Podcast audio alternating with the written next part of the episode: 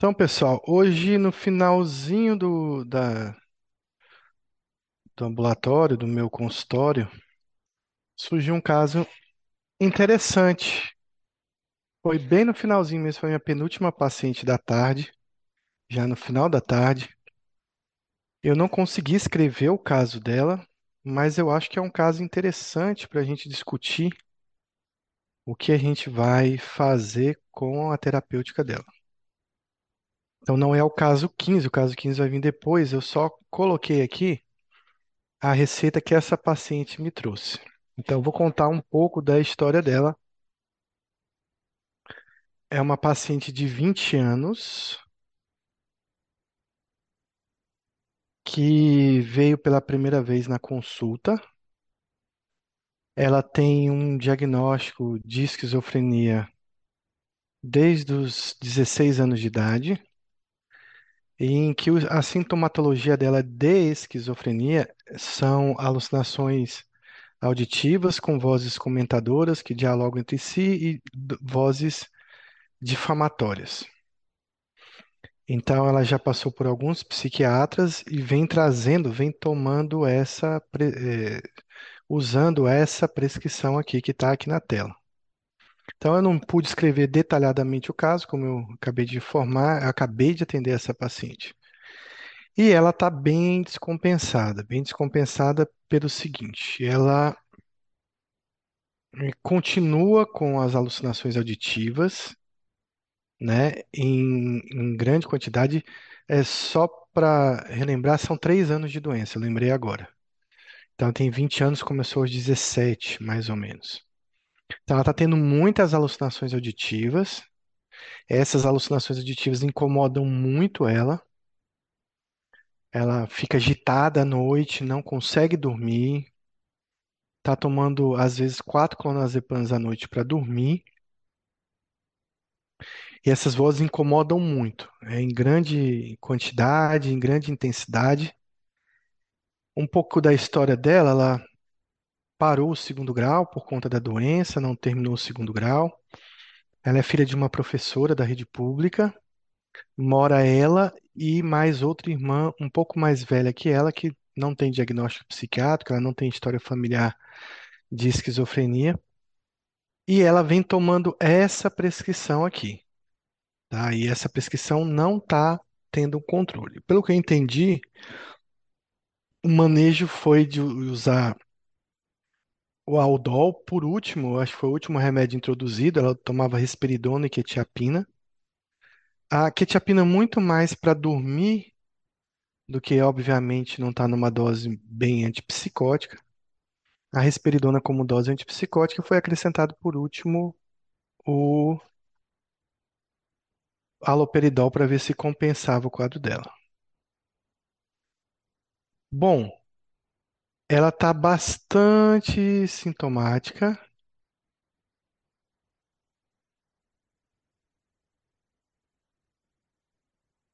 E traz essa prescrição. E tem um adendo: ela tem uma obesidade muito intensa. Ela tem uma obesidade aí, talvez um IMC de 35, alguma coisa assim. Ela está bem obesa, ela não era assim, mas depois dessas medicações, de anos tomando ela, ela ficou com essa obesidade, que é bem preocupante. Ela está bem, também um pouco lentificada pelo uso do Aldol.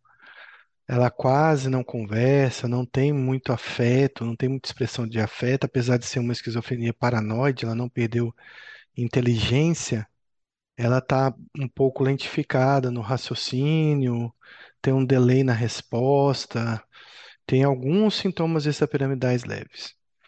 E aí eu perguntaria para vocês, diante desse quadro aqui, e recebendo essa paciente pela primeira vez, o que que vocês pensariam em fazer para ela ou por ela?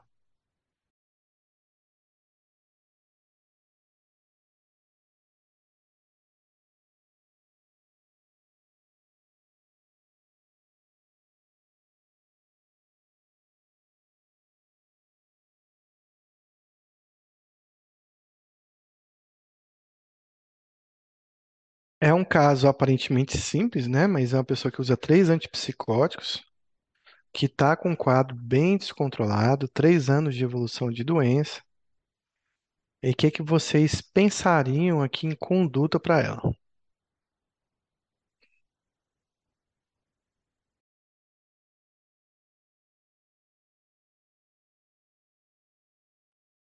Quem quiser abrir o microfone e falar,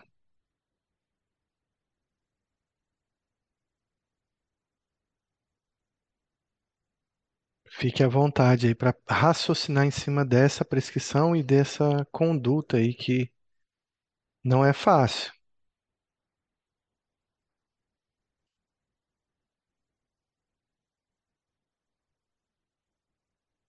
Alguém tem alguma ideia? Aumentaria alguma coisa? O que que faria com essa paciente?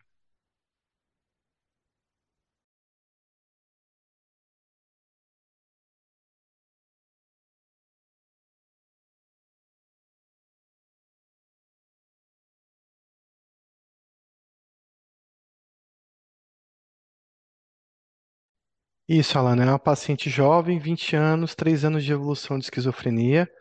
Ela toma tudo isso aí, tá bem sintomática, com bastante alucinações auditivas, ficando bastante instável por conta das alucinações, grita a noite toda, fica revoltada, fica agressiva, já vem sendo medicada há três anos, né? Não dorme com essa quetiapina que era mais para ela dormir. Mora com a mãe e uma irmã e tem uma obesidade mórbida, um MCI por volta de 35, mais ou menos.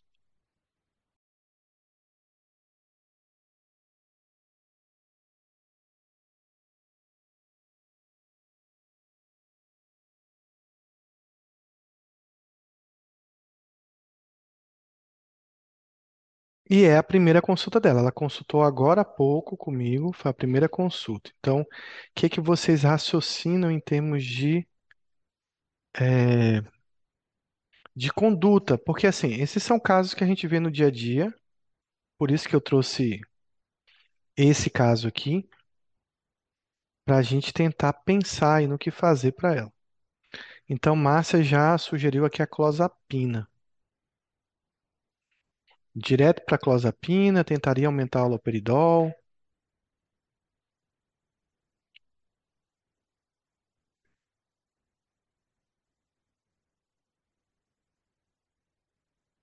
Tentaria aumentar essa risperidona.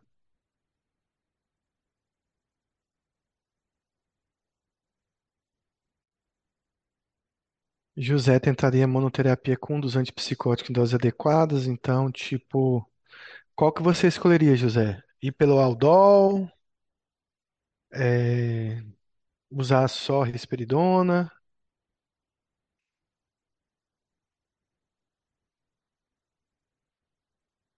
Então, pelo que eu entendi, você tentaria risperidona ou a quetiapina? Qual dos dois?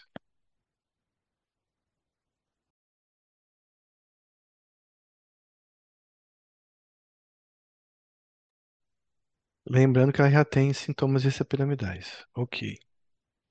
Risperidona aumentaria para 6 miligramas, talvez? 6 miligramas da risperidona poderia ser uma opção.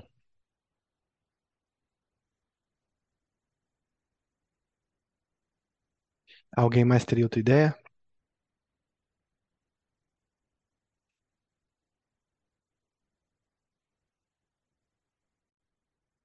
Bom, então eu vou falar o meu raciocínio, tá? Diante desse caso aí, já que algumas pessoas fizeram algumas sugestões, então eu vou iniciar aqui, começando por esse caso.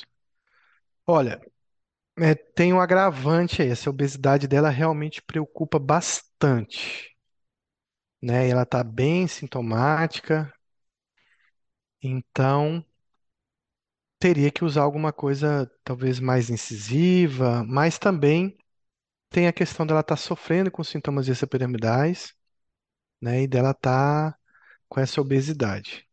Então, o que que a gente falou com a família? Falei com a mãe o seguinte, que eu tinha dois caminhos para seguir.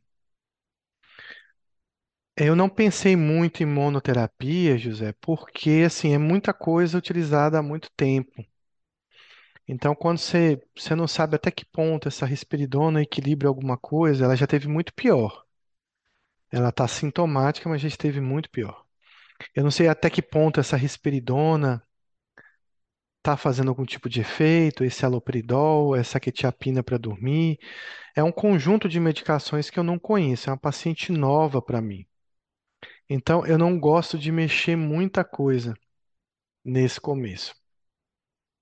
Então, falei para a mãe que eu teria um caminho de aumentar alguma coisa aqui, pelo menos para tirar ela um pouco do quadro, até pensar numa, numa solução. Mas que eu estava muito preocupado com os sintomas dessa piramidase e estava um pouco preocupado com o peso dela. Se, então, eu teria o caminho de mexer na prescrição dela e de repente trazer uma certa melhora. Esse foi o primeiro assunto que eu coloquei para a mãe. Se eu fosse por esse caminho, eu, por ser mais incisivo, eu aumentaria o haloperidol dela. Aumentaria o haloperidol, colocaria um biperideno, porque de certa forma eu estou sendo incisivo, são alucinações, são sintomas positivos, bloqueio dopaminérgico faz um bom controle de sintomas positivos. Teria que utilizar um biperideno, alguma coisa assim, para manejar uma piora dos sintomas extrapiramidais que ela já vinha tendo. Então eu iria pelo caminho de aumentar o haloperidol, não a risperidona nesse, nesse momento. Mas eu comentei com a mãe que ela é um caso de três anos, é um caso grave, que nunca ficou totalmente compensada, que não dorme à noite, né? Que não dorme muito bem com essa quetiapina, e que existe um remédio mais potente que também provoca obesidade, provoca um monte de efeitos colaterais, mas que poderia, de repente, no futuro, fazer uma substituição da grande maioria de remédios que ela utiliza e que ela poderia, no futuro, utilizar esse medicamento. A gente discutiu o custo, discutiu se poderia ser pego, pego no alto custo, como é que seria esse remédio, que é a clozapina, como ela faria os exames, né, eletrocardiograma, PCR, VHS, eh, os hemogramas, de toda essa complicação, né, de todos os riscos que a clozapina tem. E coloquei para a mãe eh, essas duas possibilidades. E ela fez a opção da gente começar a clozapina. Eu também era a minha opção preferida, porque assim, a gente está muito, a gente tá perdendo tempo com essa paciente, já há muito tempo ela já teria que ir para a clozapina por uma certa refratariedade que ela vem demonstrando. Apesar de que ela não tem utilizado medicações em doses muito altas, mas o que ela tem utilizado em dose relativamente baixa tem provocado aí bastante danos, né, principalmente na obesidade. Então eu coloquei a opção da clozapina, a mãe optou por começar a clozapina. Então o que que a gente fez? A gente, deixa eu colocar aqui, a gente retirou essa quetiapina dela e começou uma progressão de clozapina de 25 miligramas a cada três dias para chegar até 100 miligramas aí nas próximas duas semanas e rever o caso dela. Então, eu não mexi na, no haloperidol, eu não mexi na risperidona, eu sei que, que clozapina dá bastante sono, eu sei que 100 miligramas não é uma dose terapêutica, mas eu acho que a partir de 100 você já tem uma certa melhora. E ela utilizando outros antipsicóticos, talvez exista uma combinação desses medicamentos e talvez haja uma melhora. Então a gente iniciou a clozapina para ela, né? É uma decisão que talvez a gente tomaria lá na frente, talvez indo pelo caminho de José, se eu aumentasse a risperidona lá na frente, eu ia ter problemas com essa risperidona, talvez não ia compensar direito, eu ia ter que tirar esse haloperidol, não sei até que ponto isso ia causar um, um, um um desequilíbrio no quadro dela. E lá na frente, três anos de doença, acho que a gente acabaria em algum momento pensando na clozapina para ela. Foi a opção que eu fiquei mais favorável. Falei para a mãe, eu optaria por começar a clozapina e a gente já começou a clozapina. Então vejam que é um paciente de 20 anos, né? Um paciente de primeira consulta e já foi feita a decisão de começar a clozapina para ela já de cara. Daqui 15 dias eu vou ver ela novamente, provavelmente. E aí eu vou ver se eu já consigo, o que que eu tenho de melhora com essa clozapina no sono, em alguma coisa, para ver se eu consigo reduzir essa risperidona. E por último, eu vou tirar o haloperidol, tá? Então, na minha, na minha, na- no meu caminho de retirar a- a- as medicações, o haloperidol vai ser o último. Isso porque seria a combinação de um típico com atípico. O haloperidol é bem seguro em relação a peso, em relação à função cardíaca, então eu manteria ele e tiraria a risperidona primeiro. Nenhuma dessas condutas que vocês falaram está errada, né? Quem quisesse aumentar a risperidona, aumentar o haloperidol, ah, eu vou tentar aumentar a quetiapina, é, todas estão corretas, todas são tentativas que você pode fazer. Mas aquela questão da intuição, é uma paciente que, que me pareceu ser refratária, que me pareceu ter uma resistência, que me pareceu ter uma sensibilidade ao bloqueio dopaminérgico. Significa o seguinte: olha, eu já estou bloqueando mais de 80% dos receptores D2. Ah, por que que você sabe disso? Ah, porque ela está tendo já um parkinsonismo ali caminhando. Então você já bloqueou muito o receptor D2 e ela não teve uma resposta sobre os sintomas psicóticos. Então você vai raciocinar, poxa, eu vou bloquear mais o quê para ela responder a um antipsicótico típico, né? Um, com uma risperidona que tem um comportamento típico. Então, exatamente esse foi o raciocínio. Se ela está bloqueando bastante, ao ponto de ficar um pouco parkinsoniana e não está tendo um alívio nos sintomas positivos, é provavelmente a paciente que vai caminhar para uma clozapina. E três anos de janela e dois anos de janela da clozapina, ela já tem essa janela, já fez uso de outros antipsicóticos anteriormente, sem nenhuma resposta. A gente fez então a opção de iniciar a clozapina. Ludmila perguntou quanto tempo mantém o biperideno. Isso é muito relativo, né? Mas enquanto você estiver manejando o paciente e estiver pensando numa alternativa é, que não tenha tantos sintomas extrapiramidais. Então, se eu biperideno, aumentasse o haloperidol, na verdade eu estou dando um passo para lá na frente dar outro. É, eu ia compensar um pouco ela para lá na frente decidir o que, que eu ia fazer, se eu ia aumentar a quetiapina, se eu ia arriscar outro atípico, ou se eu já ia caminhar para a clozapina. Então, em vez de dar esse passo no sentido de lá na frente pensar em outra coisa, a gente colocou as propostas para a mãe e a mãe fez a opção, ela achou melhor a opção de ter visto a, a filha utilizando muito remédio durante muitos anos, de já ir para o melhor remédio mesmo e tentar resolver a situação, por mais que houvesse risco e problema. A mãe eh, teve essa, essa ideia jun- junto comigo, foi uma decisão em conjunto de já iniciar a clozapina. Vou abrir para dúvidas em relação a esse caso, para a gente ir para o caso da noite mesmo. Esse foi um caso que surgiu assim de última hora, só para a gente discutir um pouco de terapêutica.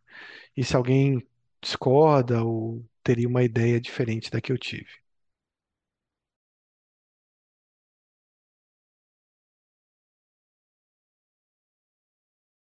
Você entendeu, José, a, a, a proposta, né? Foram feitos algumas alternativas, alguns raciocínios, o seu também foi ótimo, mas sempre vai ter essa, essa questão, né, da decisão em conjunto com a família para definir o que é melhor para o paciente. Em um- uma família aberta à clozapina, você tem que aproveitar esse momento. Mas sua conduta também estaria correta. Eu, eu acho que te daria um pouco mais de trabalho no futuro, né? E no futuro você ia ter que repensar a sua conduta em relação à risperidona, porque o peso dela ia aumentar absurdamente, já vem aumentando ao longo do tempo, né? Ah, Ludmila, certo não está.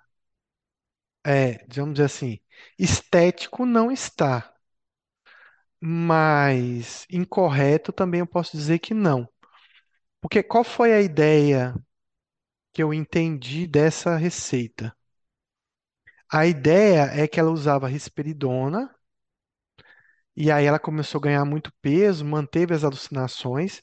Aí alguém colocou o haloperidol para tirar um pouco essas alucinações, para resolver essas alucinações. Duas medicações sinérgicas, a combinação de um típico com atípico. E no meio do caminho surgiu o problema da insônia. Então, em vez, aí devem ter tentado manejar com clonazepam, que foi até uma dose alta, e geralmente num CAPS, o que que a gente faria? Colocaria um Ampliquitil, um Neosine, para induzir mais ainda o sono dela. Só que alguém, em vez de usar o Ampliquitil e Neosine, então imagine essa receita, Aldol, risperidona e Ampliquitil 100 miligramas. Eu acho que o impacto no peso do Ampliquitil é bem maior do que a quetiapina. Alguém botou a quetiapina para ela dormir.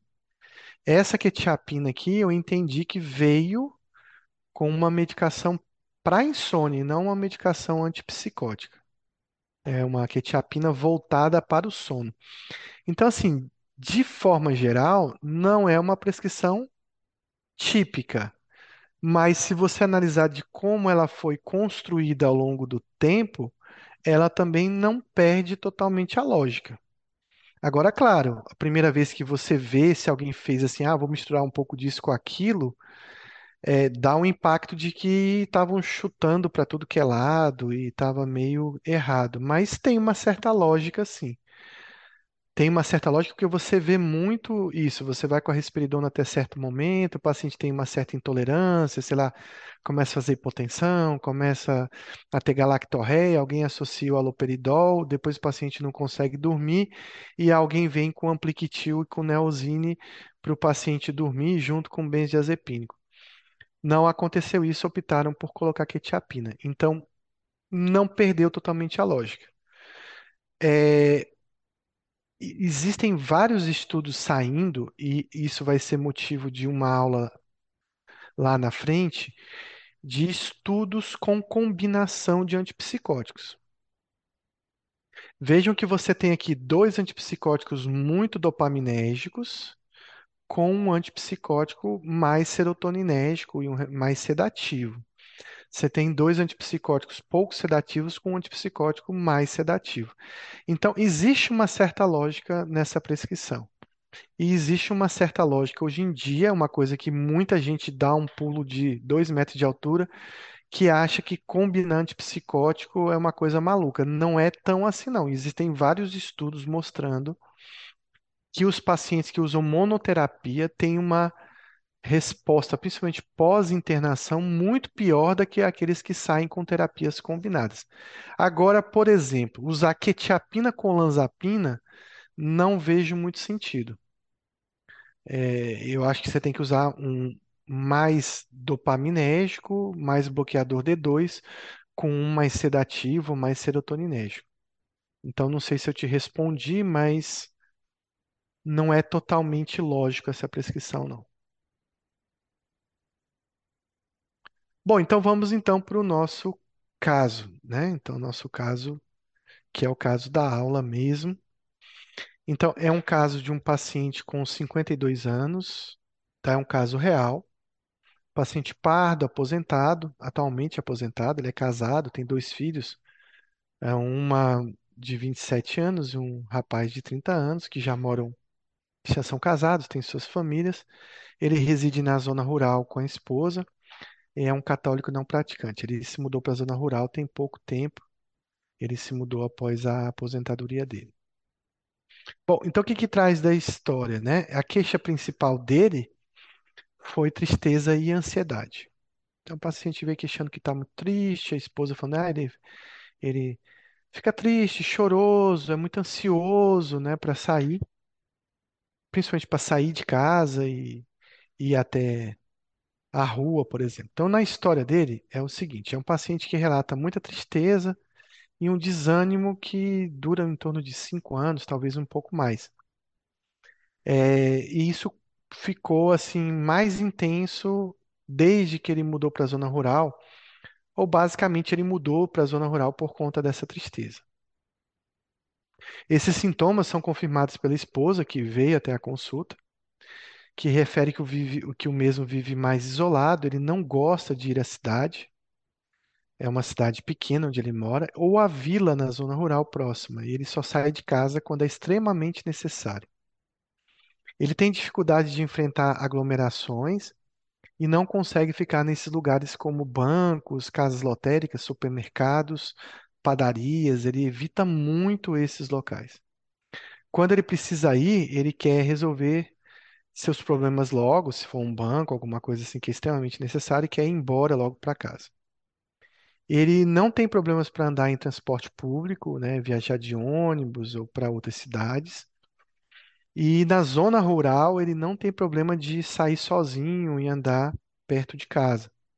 Na cidade, ele não gostava de fazer caminhadas, não gostava de sair, mas na zona rural, ele consegue se deslocar sozinho. Ele nunca teve ataques do pânico, nem sensação de grande ansiedade nesses locais, ao ponto de ter pânico, mas ele se sente desconfortável nesses locais, então ele se sente incomodado. Bom, antigamente ele era uma pessoa muito sociável, ele tinha muitos amigos. Hoje não tem mais nenhum, ninguém gosta de mim. Ele sempre usa essa fala que as pessoas da cidade não gostam dele, né? A esposa relata que a mudança para a zona rural foi motivada por esse pensamento de que ele não é bem visto, não é bem quisto na cidade, que as pessoas não gostam dele.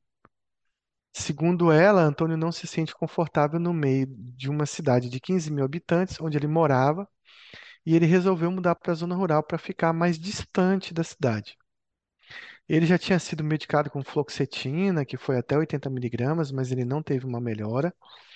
E depois ele recebeu um tratamento com venlafaxina, que chegou a 300 miligramas, combinado a 60 miligramas de mirtazapina. Então ele usou um, um inibidor em dose máxima e usou aí o foguete da Califórnia também, mas sem uma melhora. Ele ganhou peso, né, com essas medicações, é, voltou a comer melhor, mas sem melhora da tristeza. Principalmente com a mirtazapina, ele voltou ao apetite porque ele tinha perdido um pouco do apetite.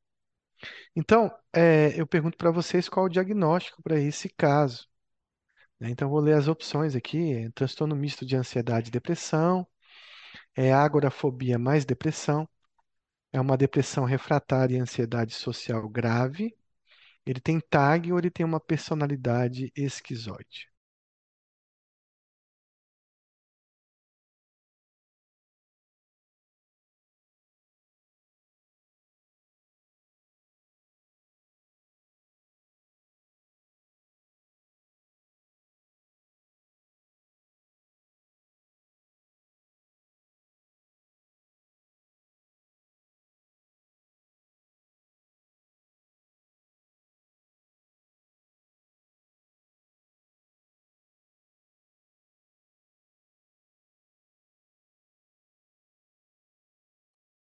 Se vocês quiserem, eu volto na, na HDA para a gente ler novamente.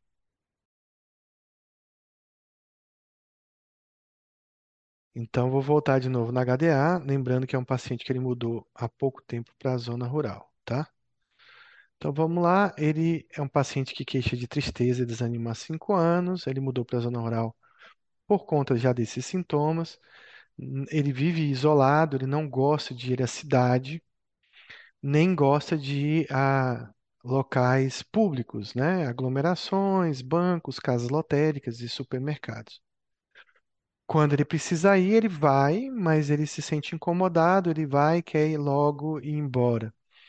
Apesar disso, ele não tem problema para andar em transporte público, nem para caminhar na zona rural perto de casa. Na cidade, perto da casa que ele tinha na cidade, ele não faz caminhadas. Ele nunca teve ataques do pânico, nem teve assim uma grande ansiedade nesses locais, mas ele se sente incomodado nesses locais.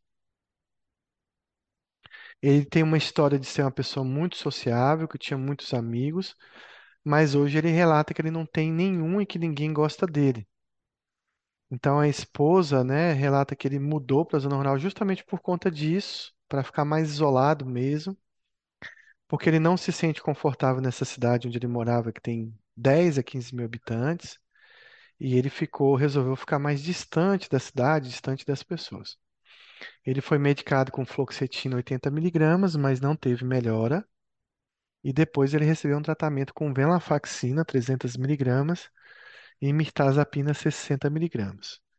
Ele ganhou peso com a mirtazapina, porque ele voltou a comer melhor, mas ele não teve melhora nessa tristeza, né? Ele tem 52 anos, casado, católico, pardo, e com essa história aí de evitação de alguns lugares, de sentir essa tristeza. Então, qual o diagnóstico para ele? Transtorno misto ansiedade e depressão, agorafobia e depressão, uma depressão refratária e uma ansiedade social grave. Ele tem um TAG ou ele tem uma personalidade esquizoide.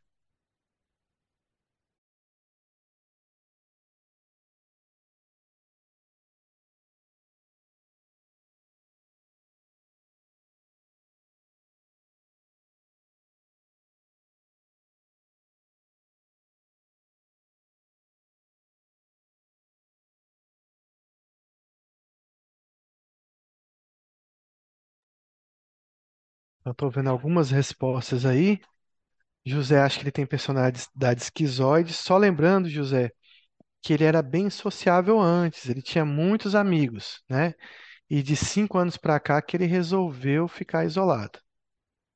Então ele não traz uma história de longa data de evitação, isso é uma coisa recente.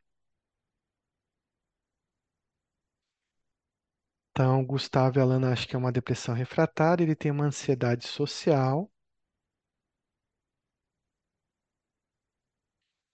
mas ele não, não fala que ele tem dificuldade de interação com estranhos, de falar em público, de nenhum ato social. Ele só evita locais onde tem gente, né? Mas ele interage com o gerente do banco, ele interage com o balconista. Ele tinha muitos amigos antes, né? Então não fala muito de ansiedade social.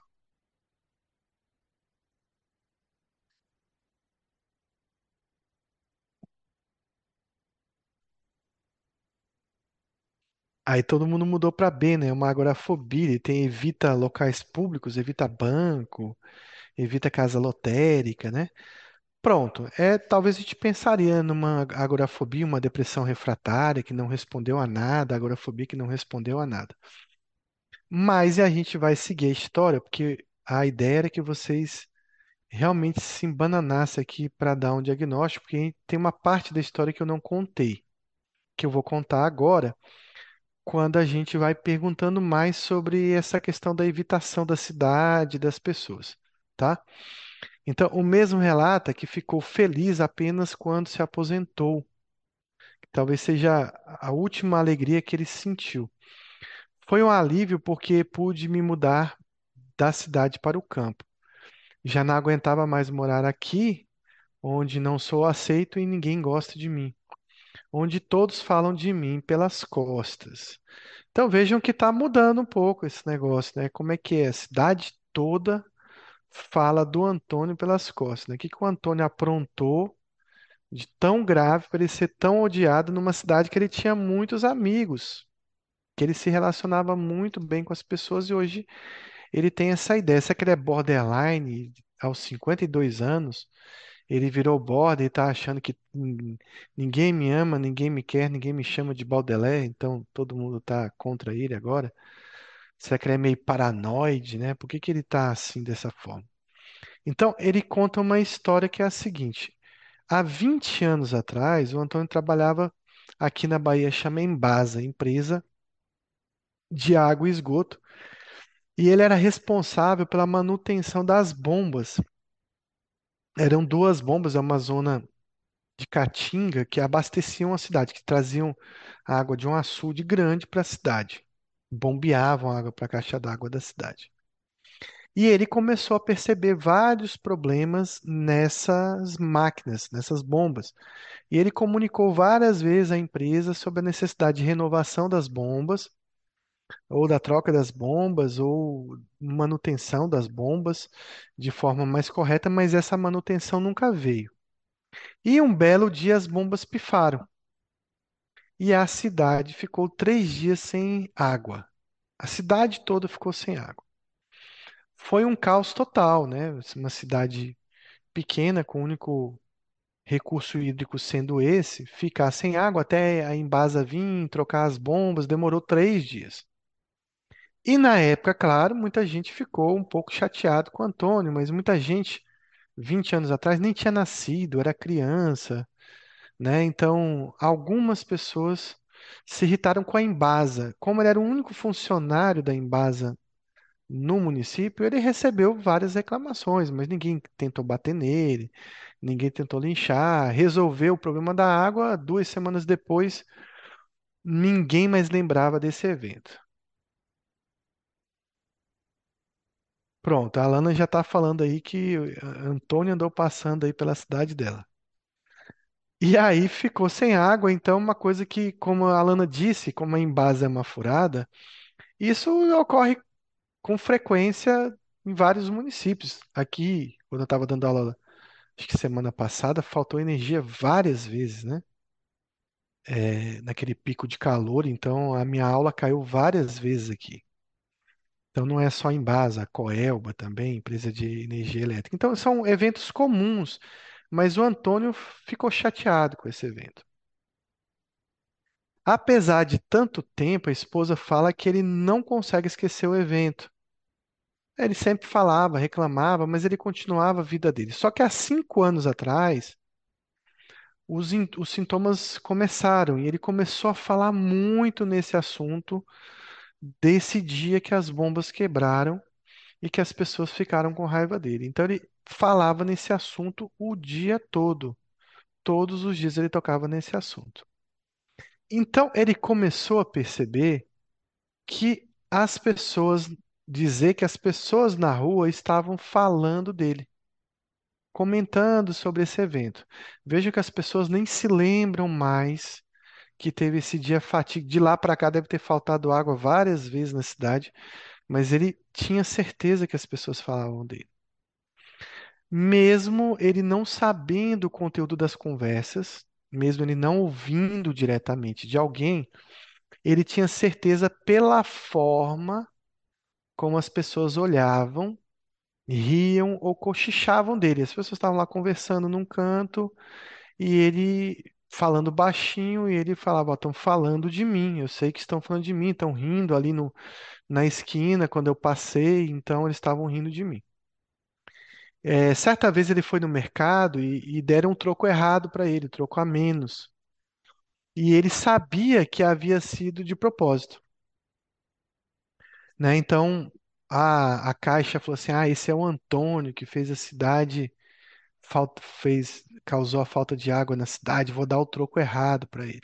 Sempre que ele ia numa loja e que ele procurava alguma coisa que estava em falta, ele achava que as pessoas estavam mentindo, negando para ele alguma coisa porque ele tinha sido o Antônio da falta d'água. Por exemplo, se ele fosse no banco e um gerente demorava a atender um cliente e era a vez dele o próximo, ele achava que o gerente demorava para ele ficar esperando mais tempo, né? Porque ele estava sendo punido pelo gerente. O gerente nem morava na cidade, acho que nem era nem nascido na época que faltou água na cidade.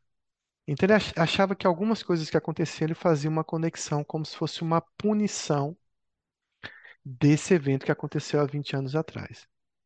Então ele conseguiu ainda trabalhar dois anos nessa situação de, de medo, de se sentir provocado, é, mas sempre com medo, e ele, ele começou a restringir as, as idas ao comércio, evitava sair a qualquer custo, com medo de ser observado e ser fonte de chacota, de comentário das pessoas.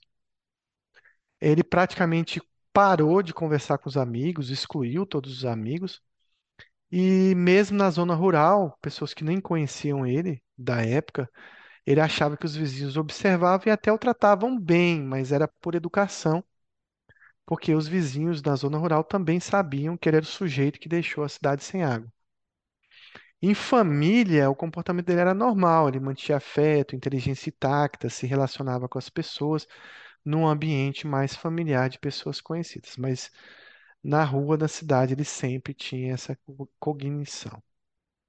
Ele não tem histórico psiquiátrico, não tem comorbidades médicas, não usa eh, psicoativos. E agora eu queria saber se vocês mudaram o diagnóstico do Antônio.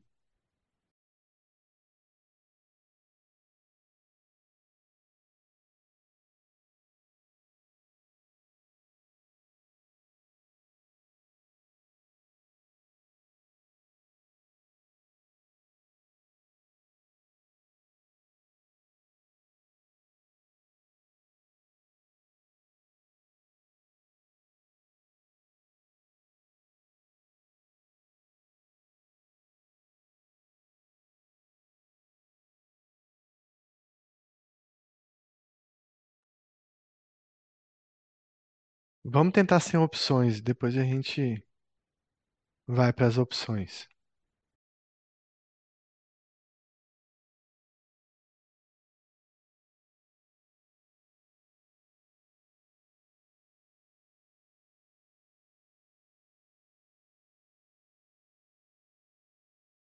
É, ele tem um delírio de prejuízo, né? As pessoas falam mal de mim, as pessoas riam de mim, as pessoas fazem chacota. É um quadro delirante, né?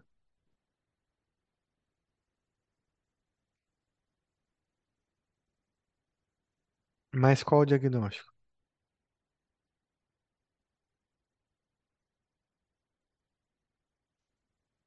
Então, vou lançar aqui as opções. Transtorno misto de ansiedade e depressão, agorafobia e depressão, depressão refratária e ansiedade social. Eu mudei as duas últimas. Esquizofrenia é um transtorno delirante persistente.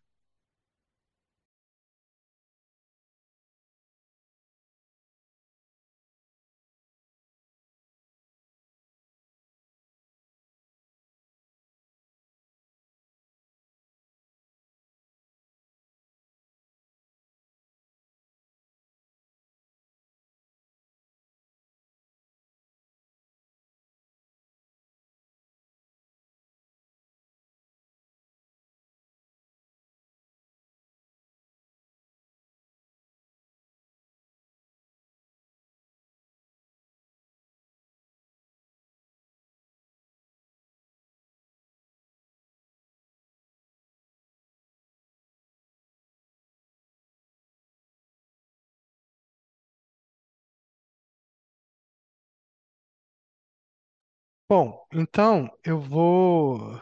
A Alana e Elane respondeu, eu vou voltar aqui no texto.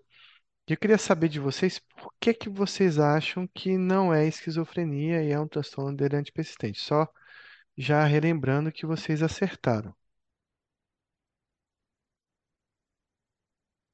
O que que fez vocês pensarem num transtorno delirante persistente?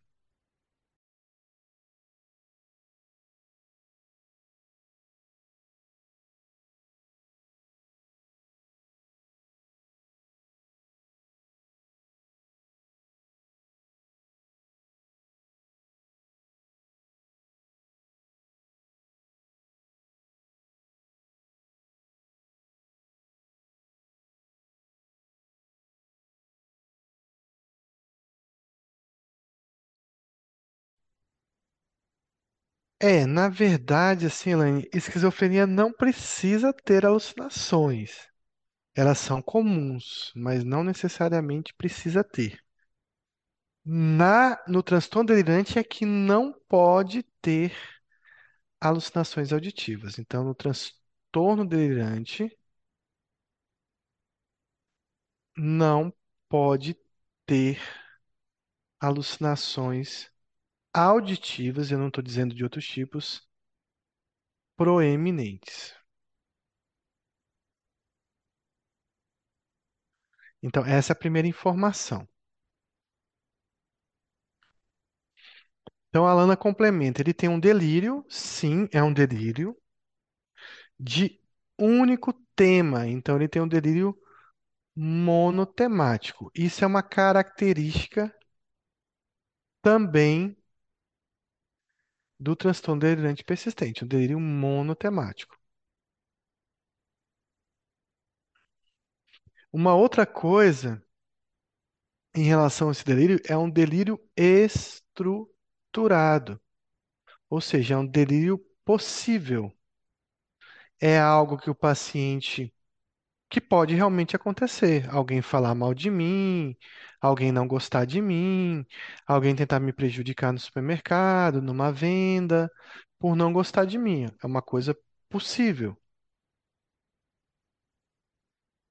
Uma outra coisa é que ele não tem sintomas negativos importantes.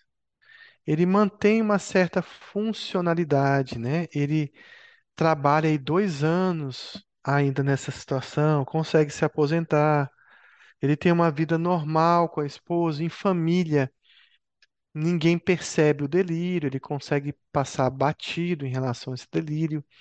Quando ele tem que sair, fazer alguma coisa, ele faz normalmente, ninguém percebe que ele está doente. Então, os amigos não perceberam assim o real motivo do afastamento dele. E tem uma coisa importante para a gente pensar em transtorno delirante persistente que ninguém falou aí.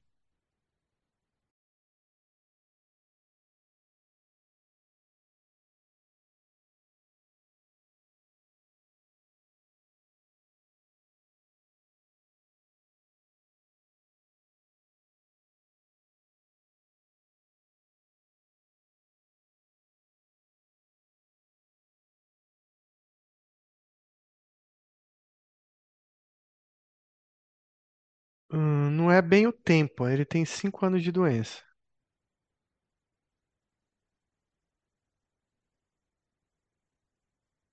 mas tem a ver com o tempo também.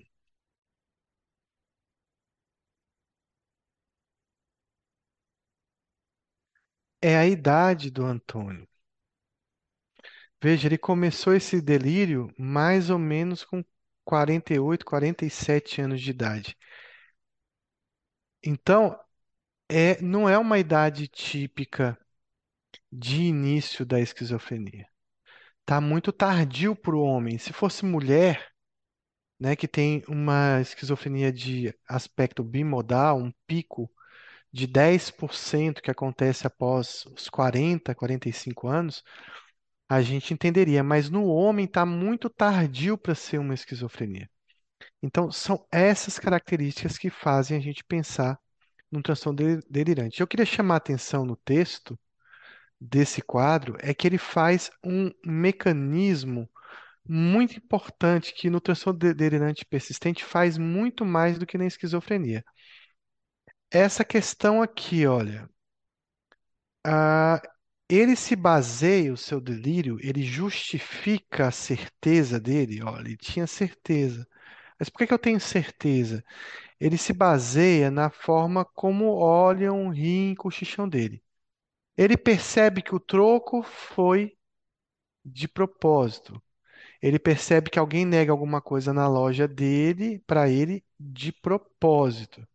E ele percebe que até o gerente demora de propósito também punindo ele.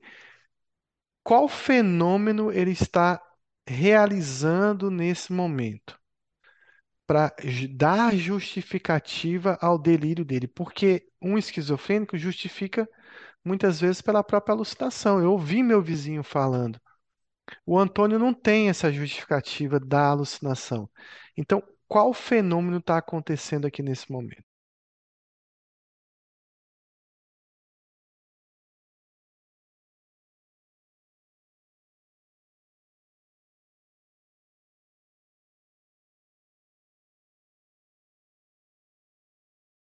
Exatamente, então, o que a Alana está colocando aí. Ele faz uma percepção delirante, mas muito mais ele faz uma interpretação delirante.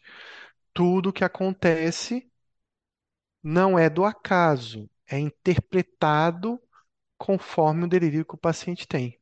Ele vê sinais nisso, ele vê uma interpretação nas ações das pessoas relacionadas a ele. Ele inclusive, ele percebe com os órgãos do sentido, vendo a pessoa rindo distante, alguma coisa assim, que ele vai que isso faz parte de um complô, faz parte de um- uma atitude deliberada em relação ao prejuízo dele. Então, a principal figura psicopatológica dele é essa questão do pensamento delirante, de conteúdo de um delírio, de ter uma certeza sobre algo que ele está sempre interpretando como algo relacionado ao evento que aconteceu há 20 anos atrás, tá? Então é a interpretação delirante mesmo, a principal figura desse quadro. Vejo que esse é um quadro real que eu atendi já tem um tempo e que tem um diagnóstico realmente de transtorno de- delirante persistente, né, F22. E ele foi tratado com risperidona, 2 miligramas, uma dose baixa, e melhorou muito a funcionalidade após três meses de tratamento. Ele manteve um quadro delirante, ele não deixou de acreditar piamente que as pessoas falavam dele ou se incomodavam com ele, mas ele dizia: Olha, falam de mim, né? Estão comentando na cidade, mas eu não ligo tanto. Então ele já conseguia fazer mais coisas ou não conseguia ficar pensando nisso o tempo todo, é, o que resolvia muita, muita ansiedade e a tristeza dele, porque a tristeza da vida dele era ter sido tipo banido da cidade por conta do que as pessoas achavam dele. Mesmo assim, ele manteve uma evitação de sair enfrentar multidões, ele realmente tinha dificuldade de ir nesses locais, só ia quando necessário. Mas em casa, ele ficou bem melhor. A esposa notou uma melhora no humor, notou uma melhora na ansiedade, notou uma melhora, eh, no conteúdo, né, de pensamento, do que ele falava, do que ele fazia, porque ele vivia com essa mágoa é Era uma mágoa delirante, né? Ele tinha uma mágoa grande, ele ficava remoendo, ruminando, eh, tudo que estava acontecendo, e ele parou de fazer isso, ele só comentava isso de vez em quando. Ele só não gostava muito de se expor, porque o delírio continuava lá. E vejam que a risperidona resolveu boa parte. Podia ter sido olanzapina, podia ter sido quetiapina, aripiprazol, qualquer outra medicação poderia. Você poderia tentar qualquer antipsicótico. A gente tentou risperidona de cara, ele se adaptou muito bem, teve poucos efeitos colaterais, também uma dose baixa, mas que teve um- uma, um ganho, né, uma melhora muito grande. A esposa achava que a medicação estava ótima, que ele tinha melhorado muito, mesmo ele não querendo voltar a morar na cidade, mesmo ele não querendo sair muito, a aposentadoria dele estava bem melhor. Ele está aproveitando melhor esse momento no campo. A gente poderia ter, ao longo do tempo, aumentado mais para ver se ele conseguia sair, mas na verdade eles estavam felizes onde estavam, estavam contentes com o nível de melhora que havia ocorrido. Então a gente vai falar um pouco sobre o que é esse tal de transtorno delirante, que antigamente era chamado de transtorno delirante persistente. Mas antes de continuar, vou perguntar se alguém tem alguma dúvida sobre esse caso.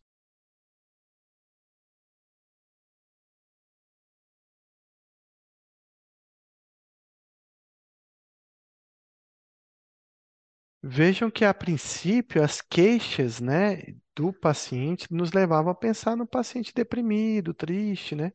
Se a gente não tivesse abordado o conteúdo do tema dele, o porquê dessa recusão, o porquê do medo, a gente continuaria medicando ele com fluoxetina, com desvenlafaxina, sem causar uma melhora, porque o que ele tinha de humor, né, de afeto, de humor depressivo, era, era reativo a essa situação vivida. Então, o paciente, quando está com um delírio de perseguição de prejuízo, ele fica triste, ele fica preocupado, ele fica ansioso, como qualquer outro paciente. Então, vou perguntar se vocês têm alguma dúvida sobre esse caso, para a gente Professor, continuar. Sim. sobre o caso não, mas é, é, eu tive um caso bem parecido que eu gostaria de lhe perguntar, que foi de uma mulher, é, 63 anos, e ela tinha, assim, bem parecido com esse caso, é, chegou com um quadro como se fosse de ansiedade, a família levou por uma ansiedade, só que ao investigar, ela tinha um delírio, acredito eu que fosse um delírio, só que somático, porque ela acreditava que tinha alguma doença no céu da boca. E aí, mesmo já tendo passado por vários dentistas, médicos, todos os lugares, todos os profissionais possíveis, e avaliado, feito exames, ela continuava passando a língua o tempo todo no céu da boca e achando que tinha alguma coisa no céu da boca, alguma doença grave. E aí, é, ela tinha isso, estava realmente interferindo muito na vida dela. Só que sem outros delírios, não tinha também alucinações, era funcional, é, sem é, sintomas negativos, e só esse delírio aí, essa questão do céu da boca. E isso a família toda falava, ela não para de falar nisso. Ela mesma falou que acordava e dormia pensando que tinha alguma coisa no céu da boca e passando a língua, olhando no espelho o dia todo. Então, assim, isso realmente estava afetando a vida dela. E aí eu tinha ficado muito em dúvida qual seria o diagnóstico dela. Então, também poderia ser isso, um transtorno delirante persistente. Sim, com certeza, de conteúdo somático, né? Ela, por exemplo, se ela eh, queixasse de que ela nota alguma coisa diferente, que exala algum cheiro, que as pessoas notam também, se ela tem uma explicação por que ficou doente, ah, foi porque eh, alguma coisa aconteceu. É, hoje, o transtorno de ansiedade, doença e transtorno de sintomas somáticos prevê que você pode ter um quadro é, psicótico junto também. Mas é, esse é um quadro típico, né, que antigamente no DSM-4 era mais classificado como um transtorno delirante com um delírio do tipo somático. E eu acho que se encaixa mais nesse quadro, até pela questão aí da, do conteúdo bem psicótico, né, que ela tem, né? Ela tinha um nome para essa doença, ela falava que era câncer, alguma coisa assim específica. O medo dela era de ser câncer, mas ela não falava que era. Ela até falava o tempo todo assim, mas você não tá mentindo para mim não, né, doutora? Olhou direito, olha de novo, várias vezes. E ela achava que os médicos, que os dentistas estavam mentindo para ela, que tinha alguma coisa ali. Ela tinha medo de ser câncer, mas ela não ficava afirmando que era. É, então acho que cabe um diagnóstico de transtorno de- delirante ou transtorno delirante persistente, que era o nome antigo, né? Eu acho que cabe sim com delírio de conteúdo somático, que é previsto aí no DSM do paciente ter a ideia de ter alguma alteração corporal, alguma, alguma doença corporal. Sim, é um paciente que tem uma chance grande de melhorar, né, com antipsicótico. Ela fez uso de alguma medicação, não? Sim, eu entrei com a quetiapina para ela, e aí depois no retorno, um mês depois, a- ela já estava bem melhor, a família também falou que estava ótima, e foi dose baixa de quetiapina, ela voltou bem melhor. De vez em quando ela disse que ainda pensa nisso, mas não passa mais o dia todo, como ela passava antes, a qualidade de vida melhorou muito. Então, reforça mais ainda, né, o transtorno delirante persistente, porque no transtorno de sintomas somáticos de ansiedade e doença, a resposta antipsicótica é pobre. E no transtorno delirante, a resposta com o antipsicótico é bem mais evidente, bem mais, é, fica bem mais claro, né?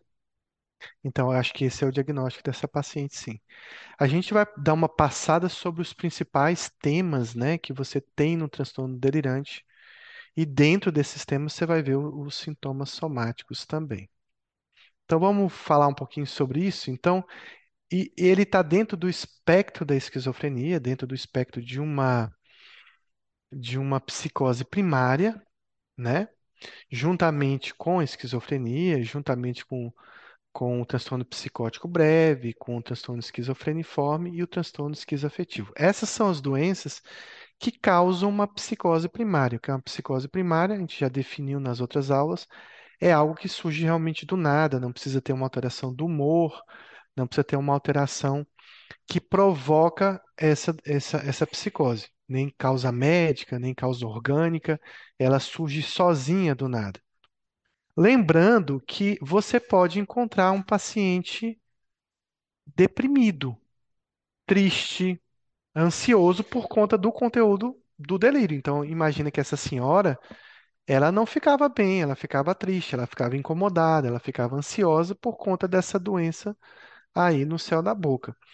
Eu me lembro muito bem de um caso de uma paciente que ela começou a notar é, um brilho no lençol da casa dela.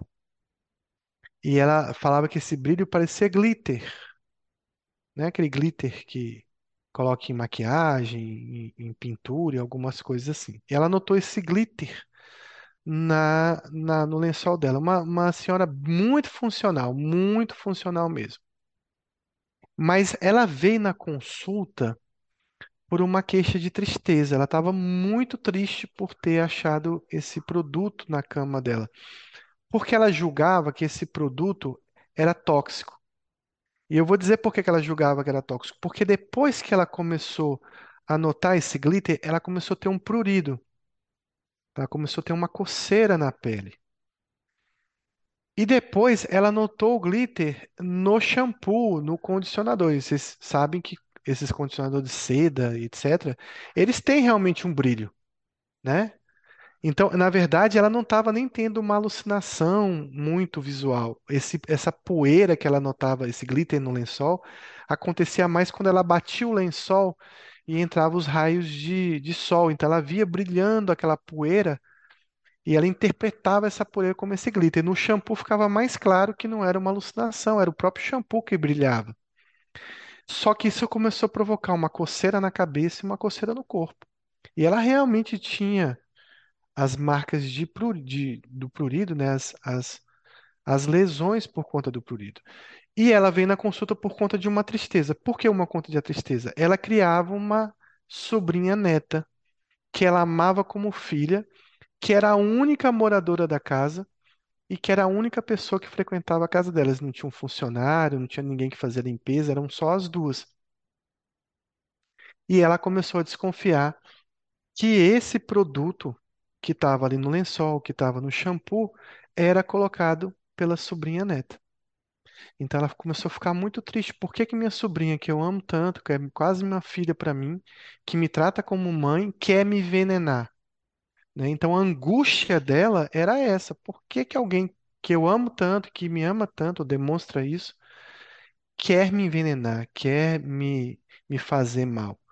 Então vejam que a queixa às vezes é trazida de uma forma e quando você vai conversar no transtorno delirante que por o paciente estar muito bem organizado, é que você come- consegue perceber que tem um conteúdo delirante aí. Então o que a gente vai falar é um, um transtorno que tem uma característica de ser pobre em alucinações, mas do tipo auditivas. Não está falando que o transtorno delirante não possa ter alucinações visuais, olfativas, táteis, como essa paciente tinha, né? Esse prurido que ela se queixava. Então, essa é uma característica principal para a gente diferenciar da esquizofrenia. Na verdade, o que parece é que o transtorno delirante é uma forma branda e mais tardia da esquizofrenia, né? Uma esquizofrenia que não se apresentou, uma esquizofrenia paranoide que não se apresentou cedo e não apresentou completamente, com sintomas mais leves, com delírio mais estruturado, mais monotemático. Então vamos ver as, as definições, né, as características disso.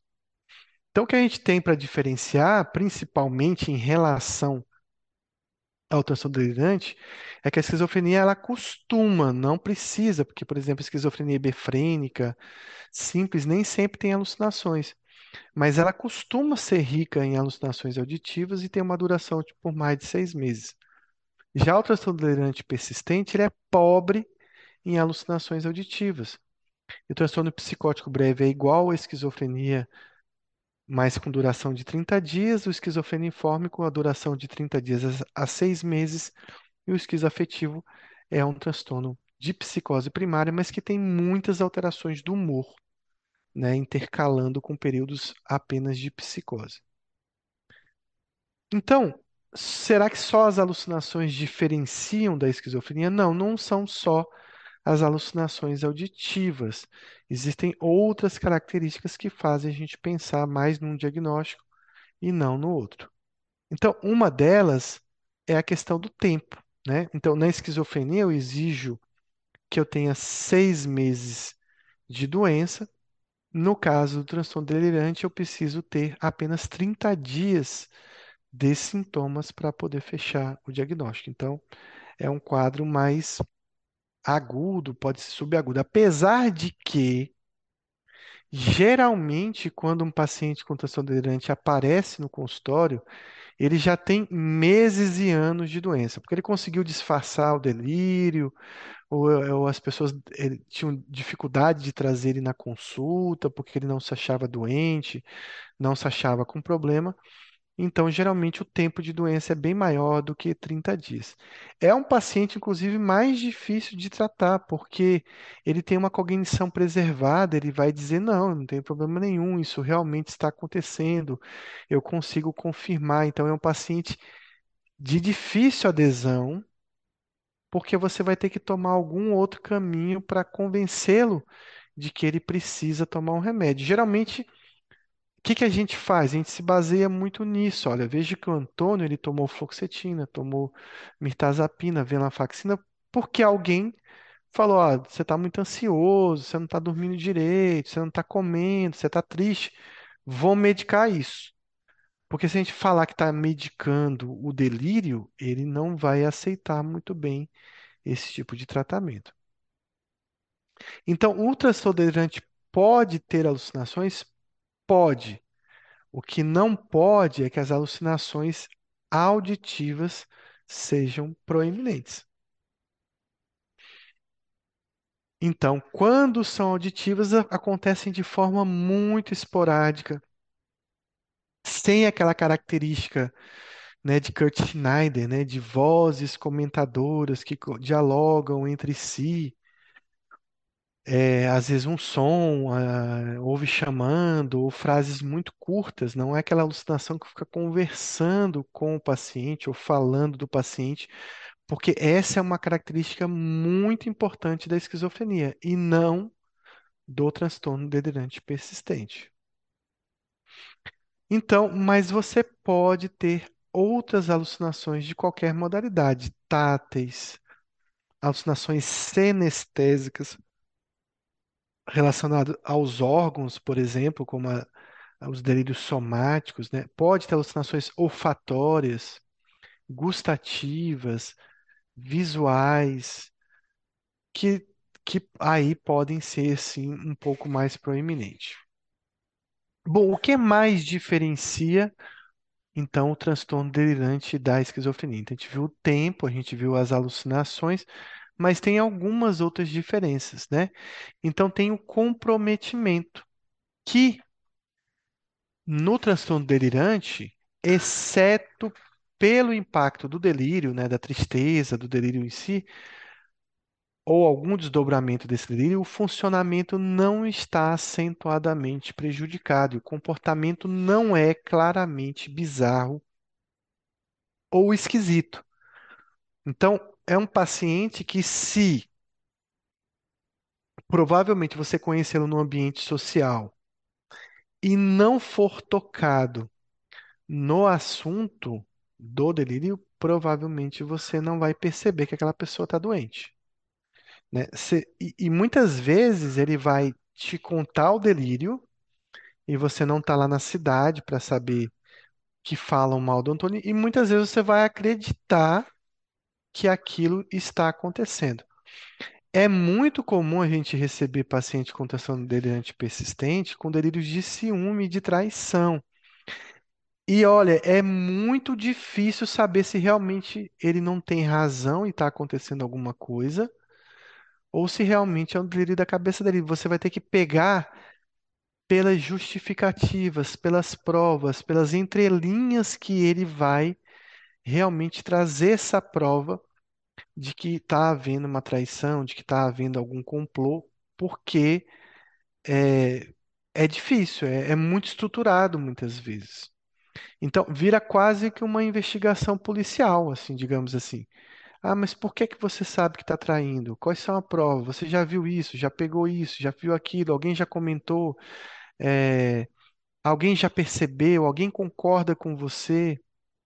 Né? E, e muitas vezes você vai ver que ele vai te dar um- uma certeza muito intensa, muito grande, uma convicção que não consegue ter evidências, que não consegue ter provas cabais.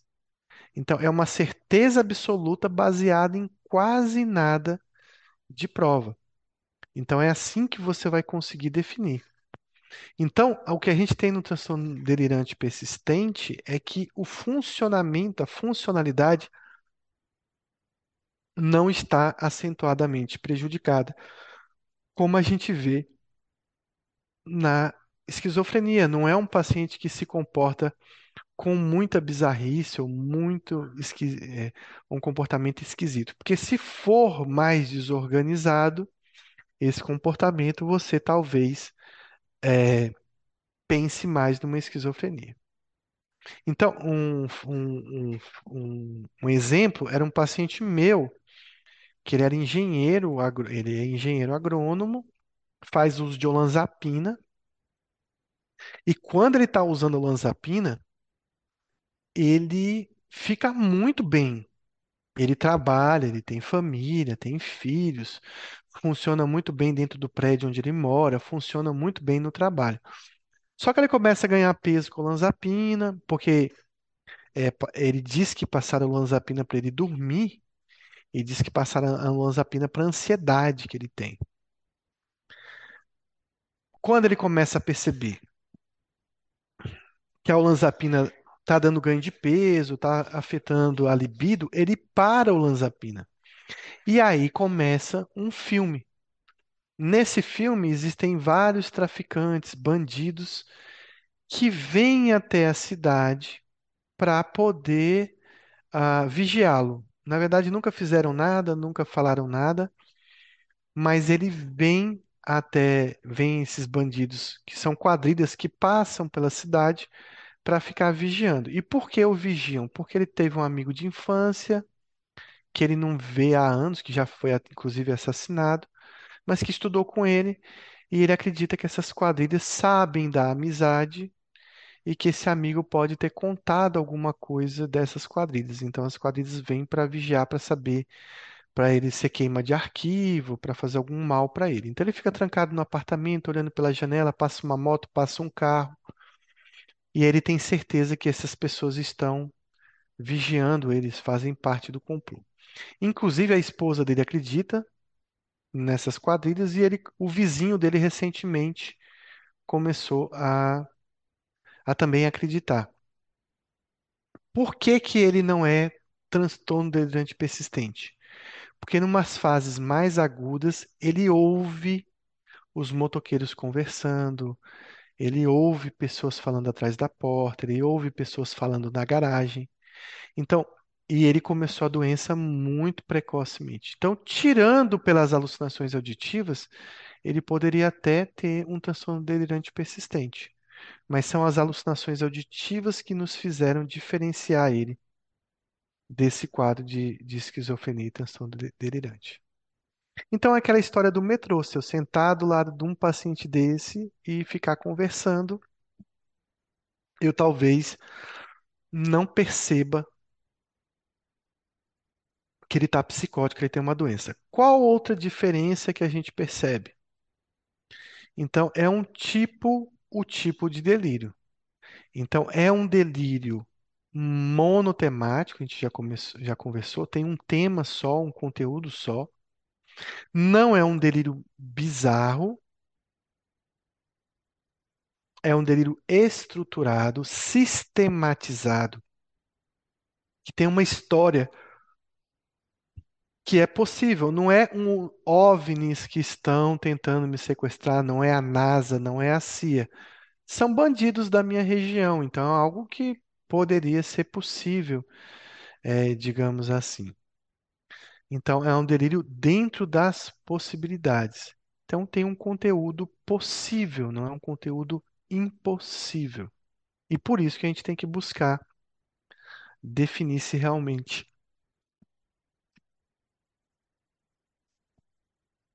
é uma psicose ou não. Qual outra diferença? Idade de início. O transtorno delirante persistente é tardio, costuma acontecer em pacientes com mais de 40 anos. Inclusive, você vê muito transtorno delirante surgindo aos 60, aos 70, aos 80 anos. É claro que nessa idade você tem que pensar em demência, você tem que pensar em outras doenças, tumores, condições médicas, mas é uma doença já de início tardio. Então, há uma pergunta para vocês. O transtorno delirante persistente se parece mais com que tipo de esquizofrenia?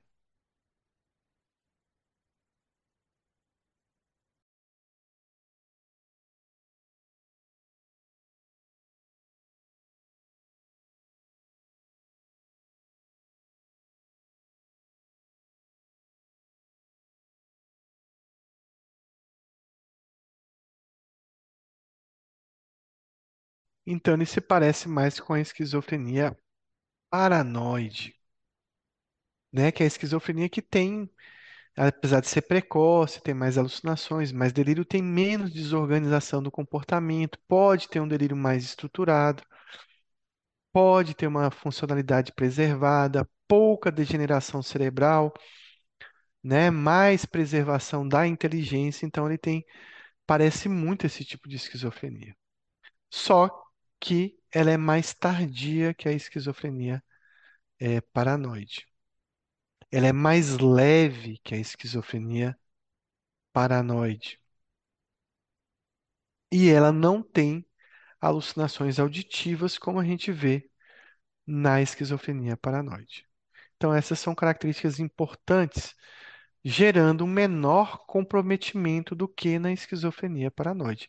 Pessoal, se você. Ah, eu tenho um caso, professor, que ele não tem alucinações, mas assim, parece esquizofrenia, parece. Assim, se você tiver dúvida. Não, é, na verdade, é só um nome. É uma psicose primária. Você vai tratar da mesma forma, com mesma dose de antipsicótico, talvez, né? Então, mas numa prova, numa prova, num teste, alguma coisa assim, ele vai colocar as alucinações auditivas, se for esquizofrenia, e ele não vai colocar alucinações auditivas se ele quiser te levar a pensar que a resposta é um transtorno delirante persistente. Na prática, faz pouca diferença se fazer um diagnóstico ou outro. Bom, tem outros nomes. A, a- o transtorno de- delirante tem vários nomes. Então, o primeiro deles era que no DSM-4, eu ainda uso esse termo, ele era chamado de transtorno delirante persistente, porque ele costuma ser persistente, ele costuma ser uma doença crônica. Pode ter pacientes que têm uma resolução, que depois melhoram? Pode. Mas ele costuma ficar anos ali com esse paciente persistindo ali ao longo do tempo. Ele também tinha um nome de paranoia. Então, essa é a famosa paranoia da história da psiquiatria. E eu pergunto a vocês se vocês sabem o que significa paranoia.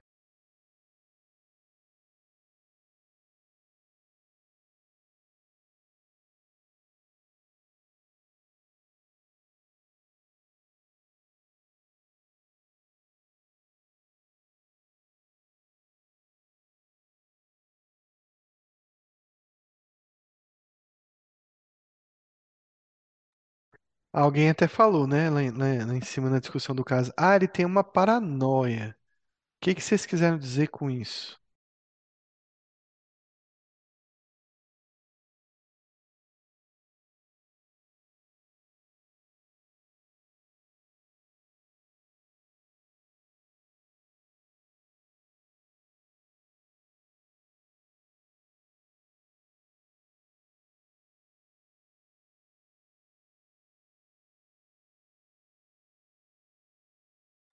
Alguém sabe o que significa esse termo? Então, muitos diriam: ah, paranoia é alguém que está se sentindo perseguido, prejudicado. Mas não, paranoia, eu vou escrever aqui no chat, significa conhecimento paralelo. Ou seja, eu sei alguma coisa que ninguém sabe, que ninguém está vendo, só eu sei esse, tenho esse conhecimento. Que pode ser de uma coisa ruim, de prejuízo, de perseguição, mas pode ser um delírio fantástico, por exemplo. ou um delírio de cunho místico religioso, por exemplo. Então, o paciente pode sentir que ele, de certa forma, foi iluminado por Deus e agora ele tem o dom da palavra, porque ele vai anunciar alguma coisa importante, ele está virando tipo um tipo de profeta, então ele precisa montar uma igreja, alguma coisa assim que não precisa ser tão bizarro. Mas a pessoa, quem mora com ele, convive com ele, percebe que esse, essa coisa religiosa dele não existia antes. Então, acaba sendo um conhecimento paralelo. Então, a pergunta aqui, são características do transtorno delirante?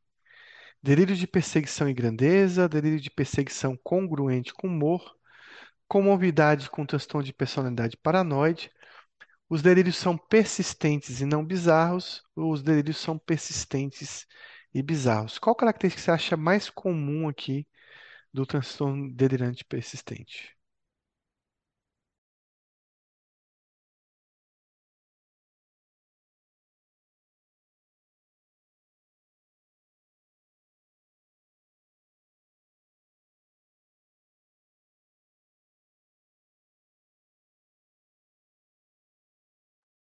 Então, a característica principal é ter um delírio, né, que, que é persistente, como o nome já disse, e que é um delírio estruturado. Essa é a principal característica, porque o tipo de delírio, o tipo de humor que o paciente tem, relação com personalidade, e ser bizarro não é característico do transtorno delirante persistente. Sobre os critérios diagnósticos, marque a alternativa incorreta. Existe a presença de um delírio que dura um mês ou mais. Alucinações, quando presentes, não são proeminentes, têm relação com o tema do delírio. O comportamento é claramente bizarro ou esquisito. Pode haver sintomas de mania e depressão em períodos curtos e não pode ser induzido por medicamentos. Qual dessas é incorreta?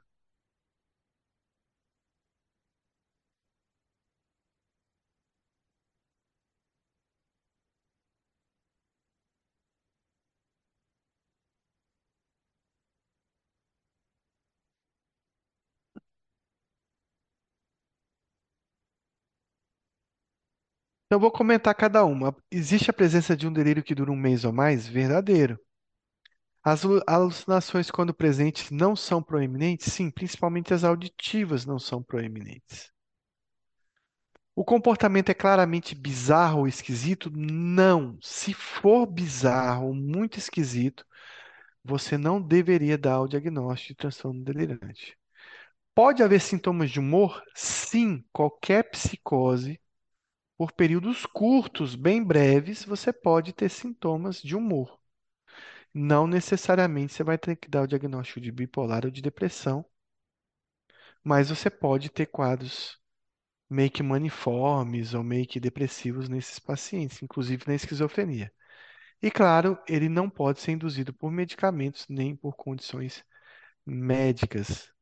Então, é um delírio que dura um mês, um quadro sem alucinações auditivas, com funcionamento preservado, com um delírio que não é bizarro, que não é explicado por alteração do humor, ou seja, é primário, com um tema único e com um delírio estru- é, extremamente estruturado. São as características desse transtorno. Então, consiste numa convicção delirante. Então, isso aqui é uma pergunta, né? Consiste numa convicção delirante de que uma pessoa acredita que outra pessoa, geralmente de uma classe social mais elevada, está secretamente apaixonada por ela.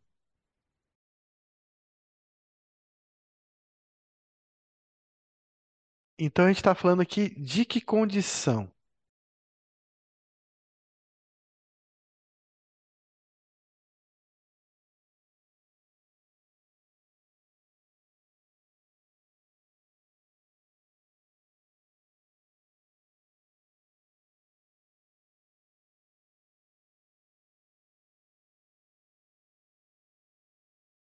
Do que que se trata isso? Uma pessoa tem uma convicção delirante de que uma outra pessoa, que geralmente é mais importante que ela, está apaixonado por ela.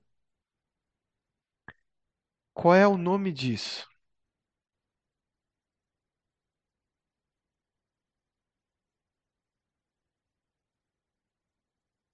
Pronto, então vou dar as opções para ajudar vocês. Então vamos lá, então vou botar as opções aqui. Trata-se de uma síndrome. Que síndrome é essa? Gustavo acha que é autoestima. Um narcisista, por exemplo, pode achar que as pessoas são apaixonadas por ele, realmente. Verdade. Tem autoestima boa, né? Mas pode ser delirante, é um conteúdo delirante. Ele acredita, por exemplo, que, sei lá, uma atriz, que a, a, a Shakira, sei lá, a Anitta tá apaixonada por ele, sem conhecê-lo muitas vezes, né? Então, isso trata-se de uma síndrome chamada síndrome de. Vê se facilitou para vocês agora.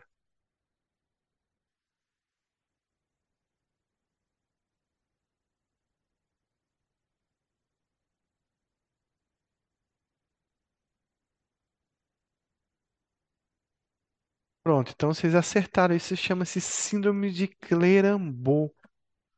Esse é um delírio, né, que tem um nome chamado delírio erotomaníaco. Eroto, de erótico, né? Maníaco, uma mania de é, eros de amor, né? De paixão. Então, a mania de paixão, que foi descrita por Clerambault, que era um médico, se eu não me engano, sueco ou suíço, alguma coisa assim, mas tinha esse nome francês, e descreveu essa síndrome.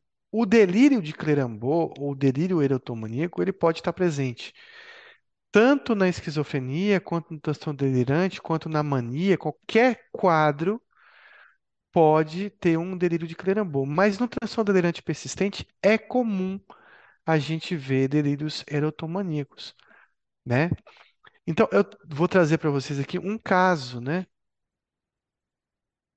Que é o caso da Ana Hickman, que era um paciente que escrevia no Facebook exatamente esse texto aí. Se eu tivesse ouvido sobre o amor antes de te conhecer, foi contigo que essas palavras no meu vocabulário entraram no meu, alguma coisa assim.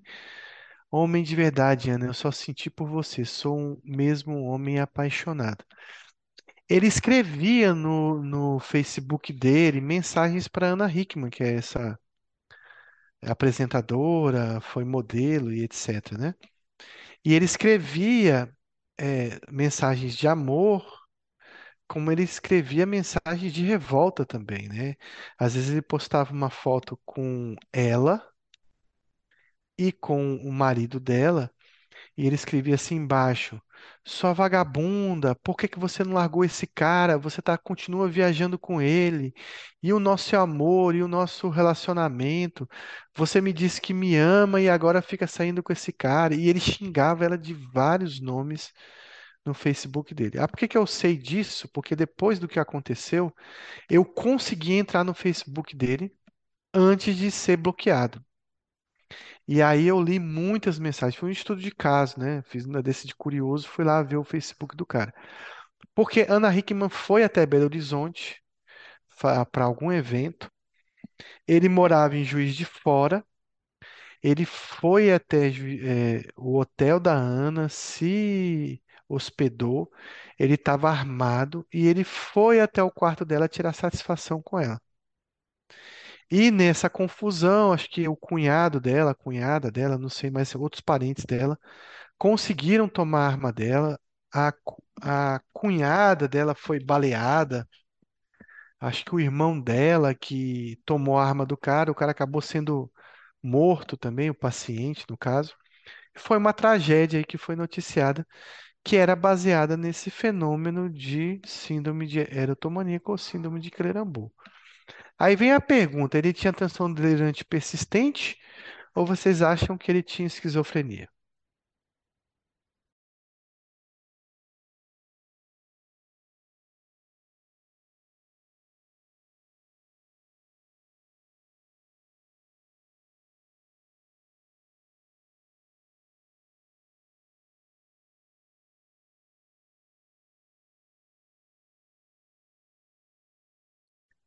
Então, Alana, olhando o Facebook dele, ele estava mais para esquizofrenia. Por quê? Ele respondia a ela, ele parecia que ela conversava com ele. Ele parecia ouvir a voz dela conversando com ele. Então era uma coisa muito mais bizarra, assim, muito mais grandiosa. Até talvez por isso ele tenha tomado a atitude de ir até ela. Inclusive depois foi noticiado que ele já fazia tratamento de esquizofrenia há anos, né? E a família achou que não ia- havia maldade nenhum dele ficar com esses comentários, né? Não, era uma esquizofrenia paranoide, com certeza. Mas ele estava muito mais disfuncional do que um transtorno deli- delirante. Parecia que ele também tinha alucinações auditivas.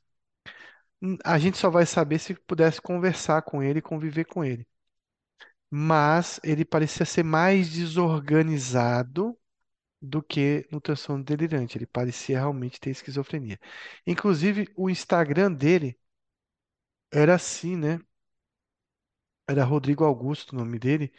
É, Ana Hickman, amor, eu não tô acreditando que você está fazendo isso comigo. Enquanto você fica achando que o Facebook é bobeira minha, eu não estou dormindo direito. Meus dias estão uma merda e minha saúde indo para casa obrigada mesmo. Eu nunca faria isso contigo, nem em pensamento, amor.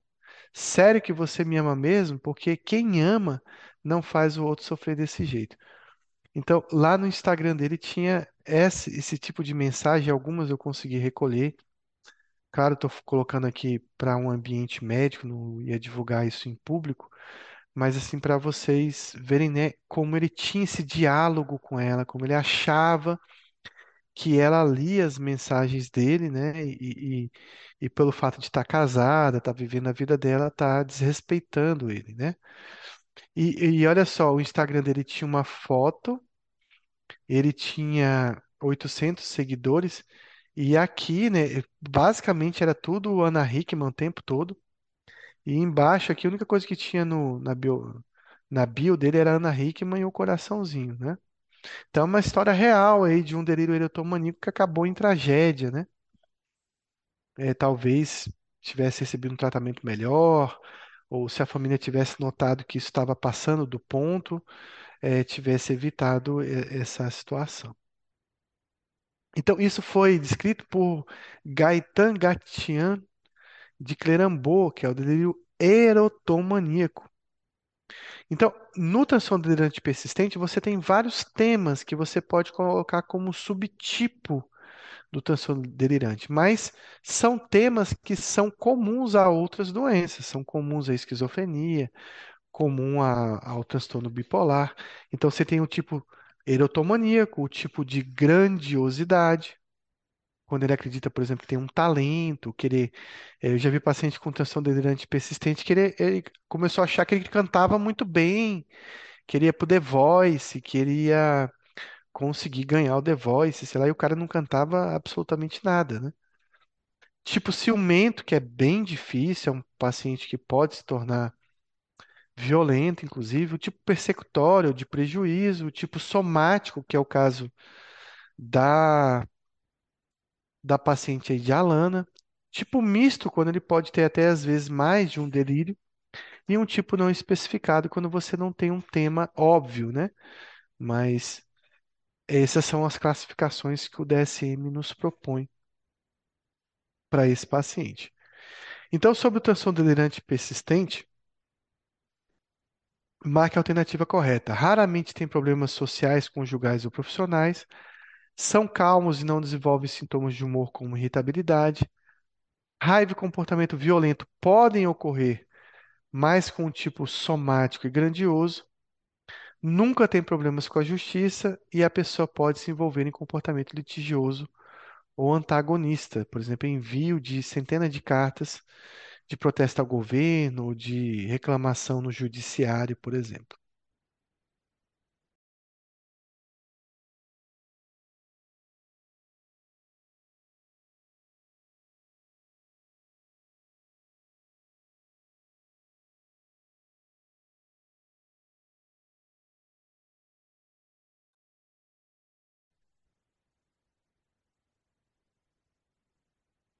Então, a correta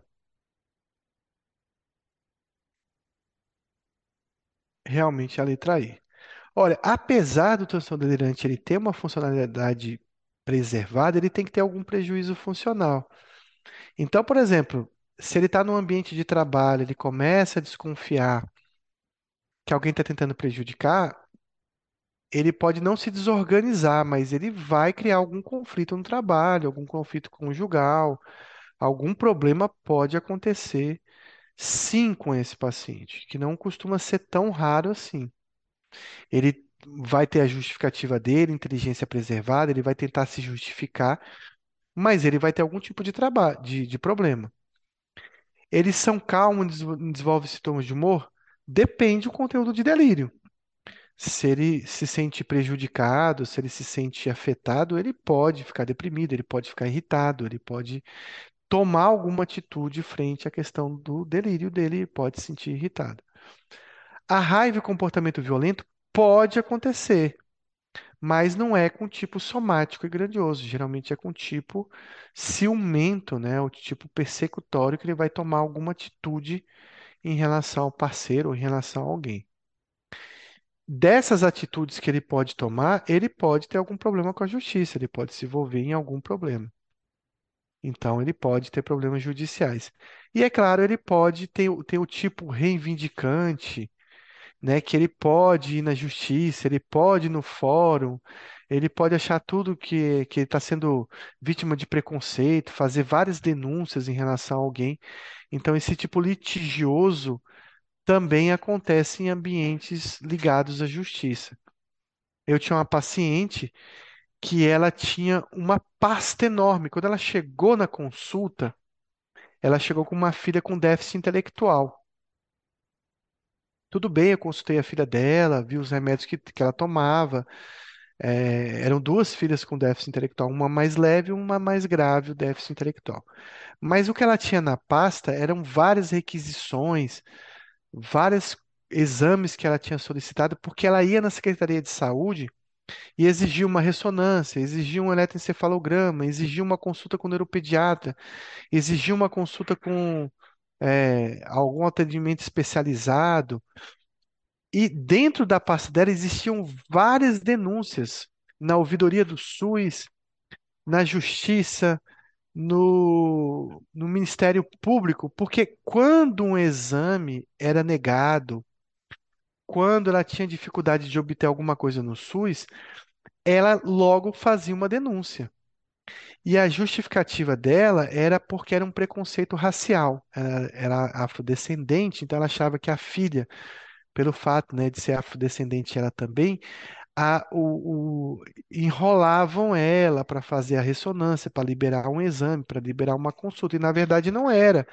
Era porque tinha uma fila enorme e ela, inclusive, passava na frente de muita gente porque as pessoas já tinham medo do tanto de denúncias que ela fazia.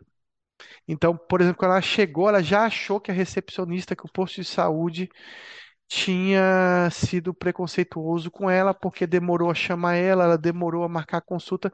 Então, ali eu já percebi, eu estou com duas pacientes doentes, mas que tem uma mãe com um transtorno de- delirante persistente do tipo litigioso. Então, vocês têm que ter cuidado com esse tipo de paciente, inclusive para não virarem vítimas dela, né? Porque até você explicar que o problema está com a paciente é complicado. Então, eles têm problemas sociais, conjugais, profissionais relacionados à crença delirante. Então, eu conto a história da, da paciente ciclista, né? Eu falo que ela é ciclista porque ela chegava no ambiente de trabalho exatamente com essa roupa aí. Então, ela vinha pedalando, entrava no hospital, trabalhava no hospital no setor administrativo e ela já chegava com roupa de ciclista. Lá ela se trocava e ficava com a roupa normal. Mas ela ficou conhecida por todo dia vir com essa roupa de ciclista. E ela começou um litígio com o hospital. Ela era funcionária do hospital e começou um litígio com o hospital. Ela era funcionária da administração. Mas vocês sabem, ambiente de hospital muito grande, tem sempre alguém na porta que está demorando ser atendido, tem sempre alguém na porta que veio buscar uma ressonância na emergência porque o filho convulsionou há seis meses atrás e quer fazer a ressonância de emergência, sendo que não é uma emergência naquele momento, é uma coisa a nível ambulatorial. E ela pegava para ela, ela assumia todas essas demandas do hospital. Então, ela saía do setor dela, ia para emergência, conversava com todo mundo que estava na fila de espera, tentava resolver o problema de todo mundo e ela brigava, arrumava confusão com o médico, com o enfermeiro, com o recepcionista de outros setores, ia até a diretoria do hospital, ela mesma denunciava os médicos, os- a equipe, porque alguém não tinha sido atendido à demanda no hospital. E foi um caos, porque ela não aceitava remédio, ela não aceitava tratamento, ela não aceitava que fosse que fosse medicado, que fosse afastada do trabalho e, e só conseguiram resolver o problema do hospital quando ela foi aposentada precocemente. Assim, precocemente não, ela tinha um tempo já para aposentar e aí funcionário que demorava cinco anos para conseguir a aposentadoria, ela conseguiu em um dia, porque foi a forma de, dela não ir trabalhar. Ela teve que mudar de vários setores diferentes para poder eh, se adequar e em nenhum lugar ela se adequava porque ela continuava saindo do ambiente de trabalho e buscando pacientes que tinham demandas no hospital.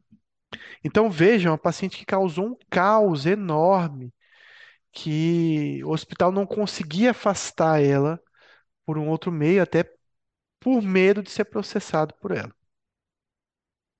Então, às vezes, ela ficava irritada, ficava disfórica. Então, um paciente com transtorno delirante persistente pode ter uma atitude de passar o ato, principalmente se o delírio tem a ver com perseguição, com ciúme, ou no caso que vocês viram da Ana Hickman, com delírio erotomaníaco, é onde você tem mais comportamento violento nesse paciente.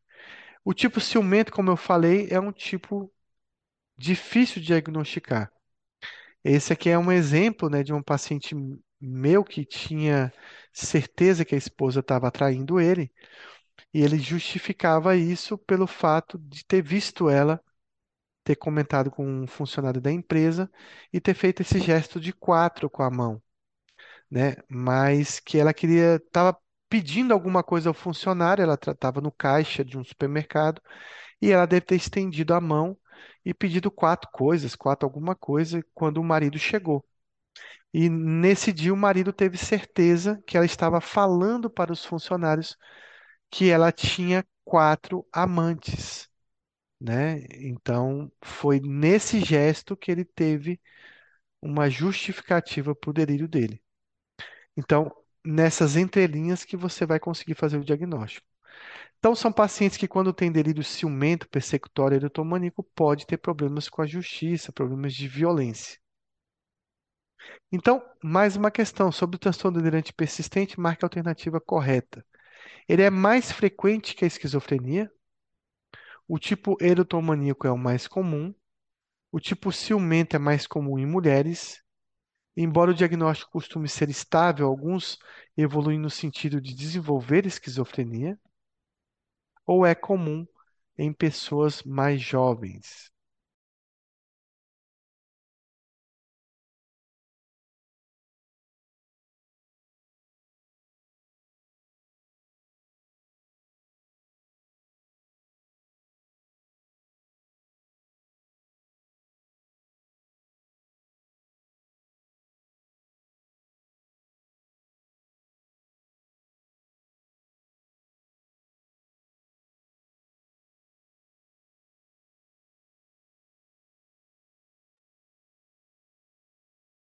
Acho que todo mundo ficou com dúvida aí.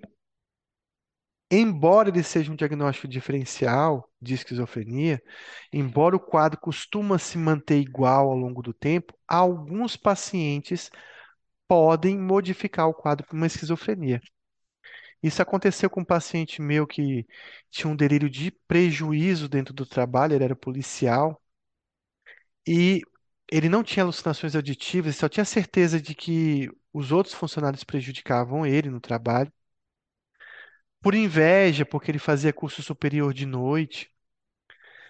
E ao longo do tempo isso foi piorando muito. Ele foi estendendo um delírio em relação a que a noiva dele estava envolvida, e aí ele acabou sendo preso, ele acabou tentando agredir o secretário de Segurança do Estado, agredir outros colegas, a arma foi retirada, ele acabou sendo preso porque o quadro dele evoluiu para uma piora disfuncional muito grande, com alucinações auditivas, então foi, ao longo do tempo, feito o diagnóstico de esquizofrenia. Então, ele acomete 0,2% da população, é menos comum que a esquizofrenia. O tipo de persecutório, né, de tema de perseguição, é o mais frequente. Então, existem algumas diferenças de incidência, por exemplo, do delírio erotomaníaco é mais comum na mulher e o tipo ciumento é mais comum no homem. Ele tem um prognóstico melhor que a esquizofrenia, tem um curso ao longo da vida com menos prejuízo, com menos degeneração que na esquizofrenia, até por ser um quadro mais tardio. Apesar de ser estável, alguns pacientes podem agravar e receber o diagnóstico de esquizofrenia. Ele tem uma relação genética familiar com a esquizofrenia também. E ele tem uma relação familiar com alguns transtornos de personalidade, principalmente do cluster A. O esquizotípico, o esquizoide, o paranoide também tem uma relação com o esquizoafetivo, com o esquizo, com o transtorno delirante persistente. Pode ocorrer em pessoas jovens, mas costuma ser mais tardio que a esquizofrenia. Mas lembre-se disso, pode acontecer em qualquer idade. Apesar de que a gente vê geralmente acima dos 45, 40 anos. Então, são fatores de risco para esse transtorno: idade avançada, comprometimento sensorial e isolamento, história familiar de transtorno de humor, isolamento social ou imigração recente.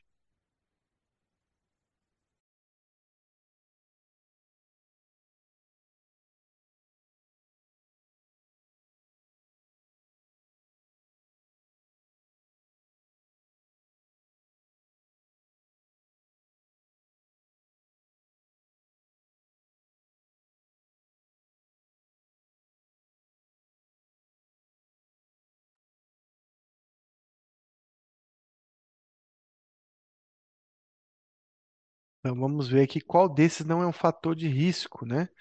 Então, geralmente, ele está mais ligado a um transtorno psicótico na família, né?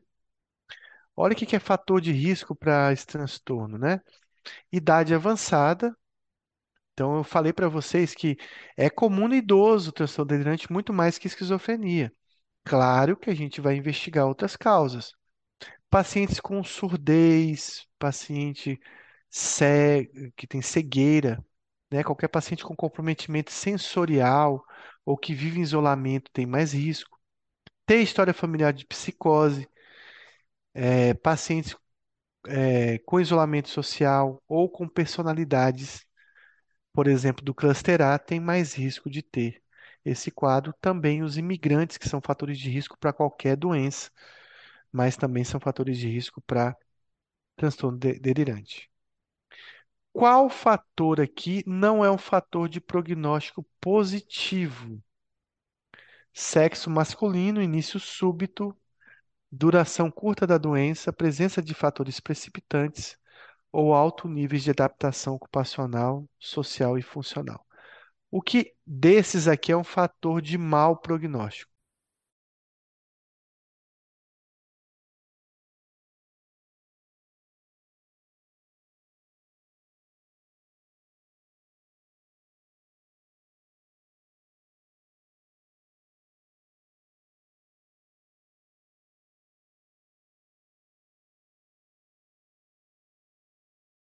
Com essa resposta, eu vou falar uma coisa importante que vocês têm que gravar.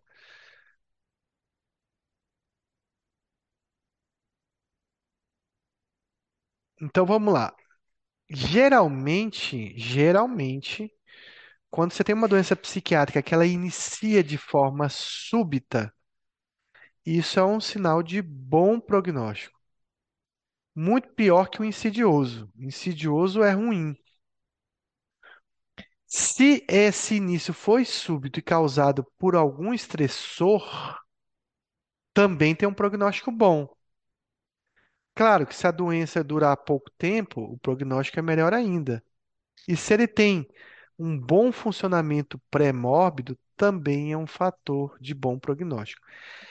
A mulher costuma levar sempre a pior nos transtornos de humor e de ansiedade, mas nas psicoses, o homem leva pior. Então, o fator de prognóstico ruim é o fato de ser homem. Então, lembrar disso, esquizofrenia e transtorno delirante, esquizoafetivo, o homem acaba sendo mais, ten- tendo mais prejuízo que a mulher. Então, o Kaplan diz que o tipo persecutório, somático e erotomaníaco tem um prognóstico melhor. Ele relaciona o prognóstico ao tipo de delírio. Eu acho difícil relacionar prognóstico ao tipo de delírio. Mas, claro, se você também parar para pensar, o de grandeza e o de, pelo menos o de ciúmes, a gente sabe que tem um prognóstico ruim. Porque o tipo ciumento é o mais difícil de tratar. É o paciente com mais certeza, com um, delírio mais estruturado em relação à tra- traição e ciúmes. Eles não aceitam que estão doentes, então a adesão deles é bem comprometida. Então, nesse ponto, talvez o Kaplan tenha um pouco de razão. Então, uma característica comum nesses indivíduos é a aparente normalidade no comportamento, na aparência, quando não estão sendo discutidas as ideias delirantes. Então, é um paciente que não demonstra muito bem esse transtorno. O que disso aqui é um fator de bom prognóstico, né? Não é um fator de mau prognóstico, então é um fator de bom prognóstico.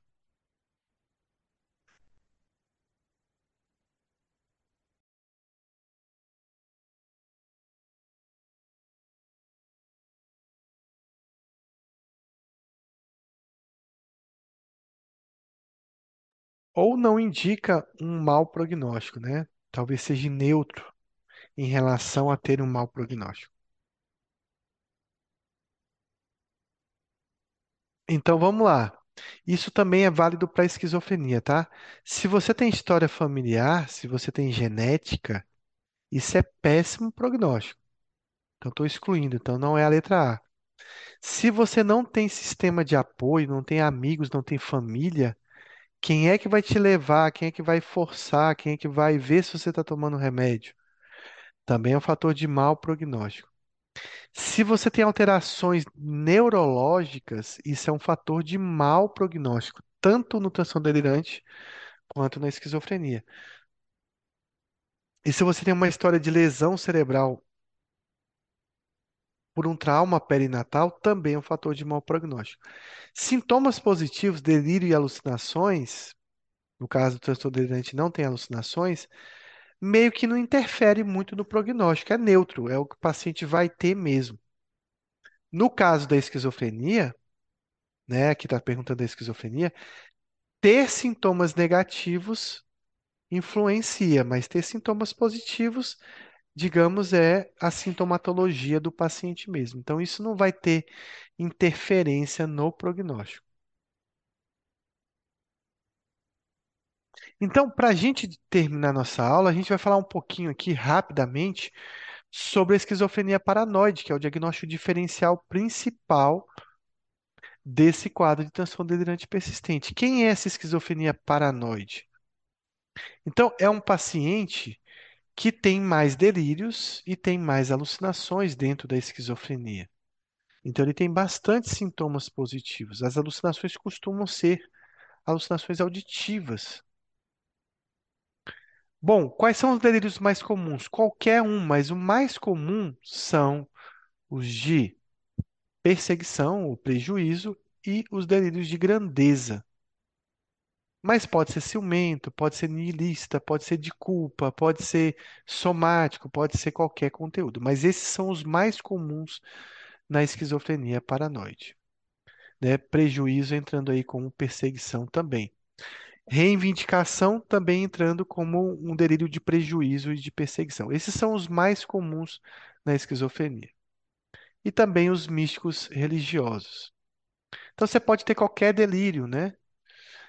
Paranoide significa perseguição? Não, a gente viu que paranoia significa conhecimento paralelo, algo que eu sei de um mundo que eu vivo e sei e que é diferente de todo mundo. Então, como assim? Então, o paciente tem um conhecimento de algo que as outras pessoas não conseguem ver, não conseguem enxergar, não conseguem saber, apenas ele sabe. Bom, o paranoide, ele tem algumas características.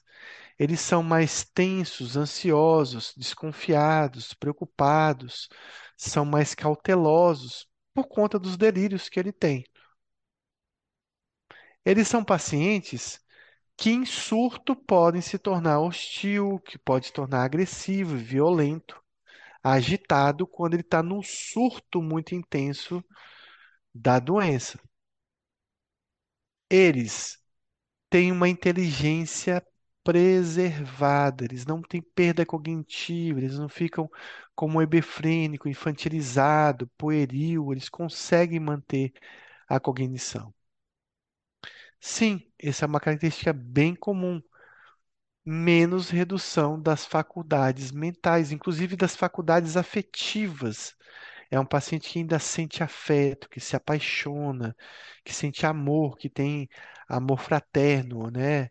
É, pode ter família, pode até conduzir muito bem a criação dessa família.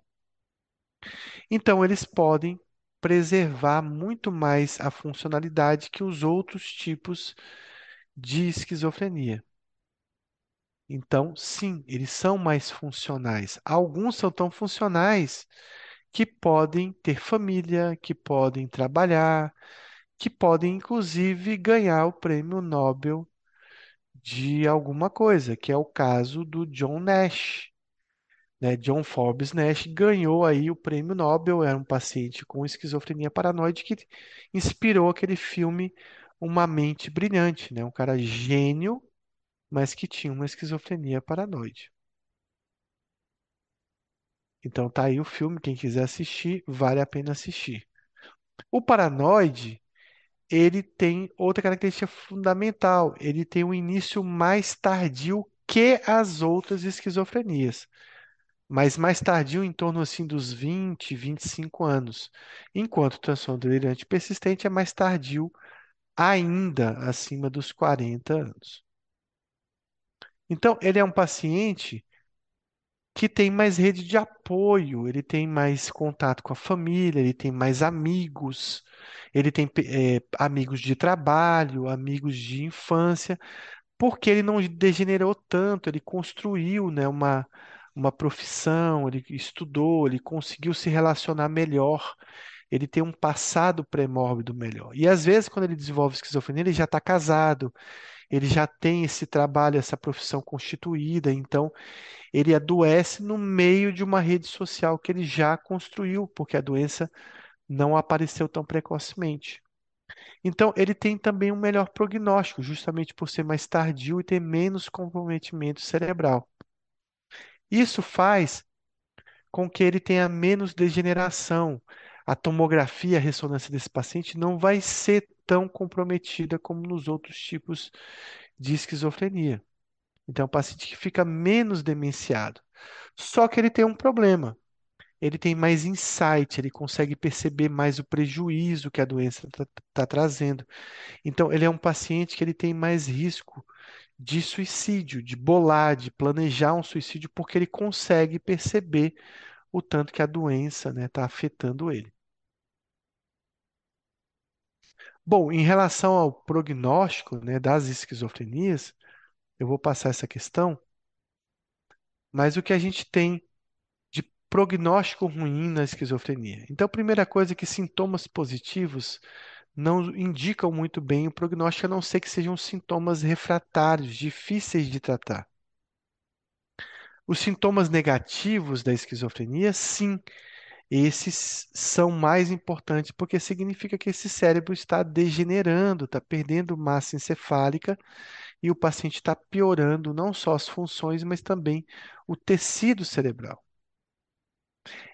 Pacientes que têm muita história, história genética, né, uma história familiar de esquizofrenia, eles vão ter esquizofrenia mais precocemente, mais grave, com mais genes, mais sintomáticos, mais refratários.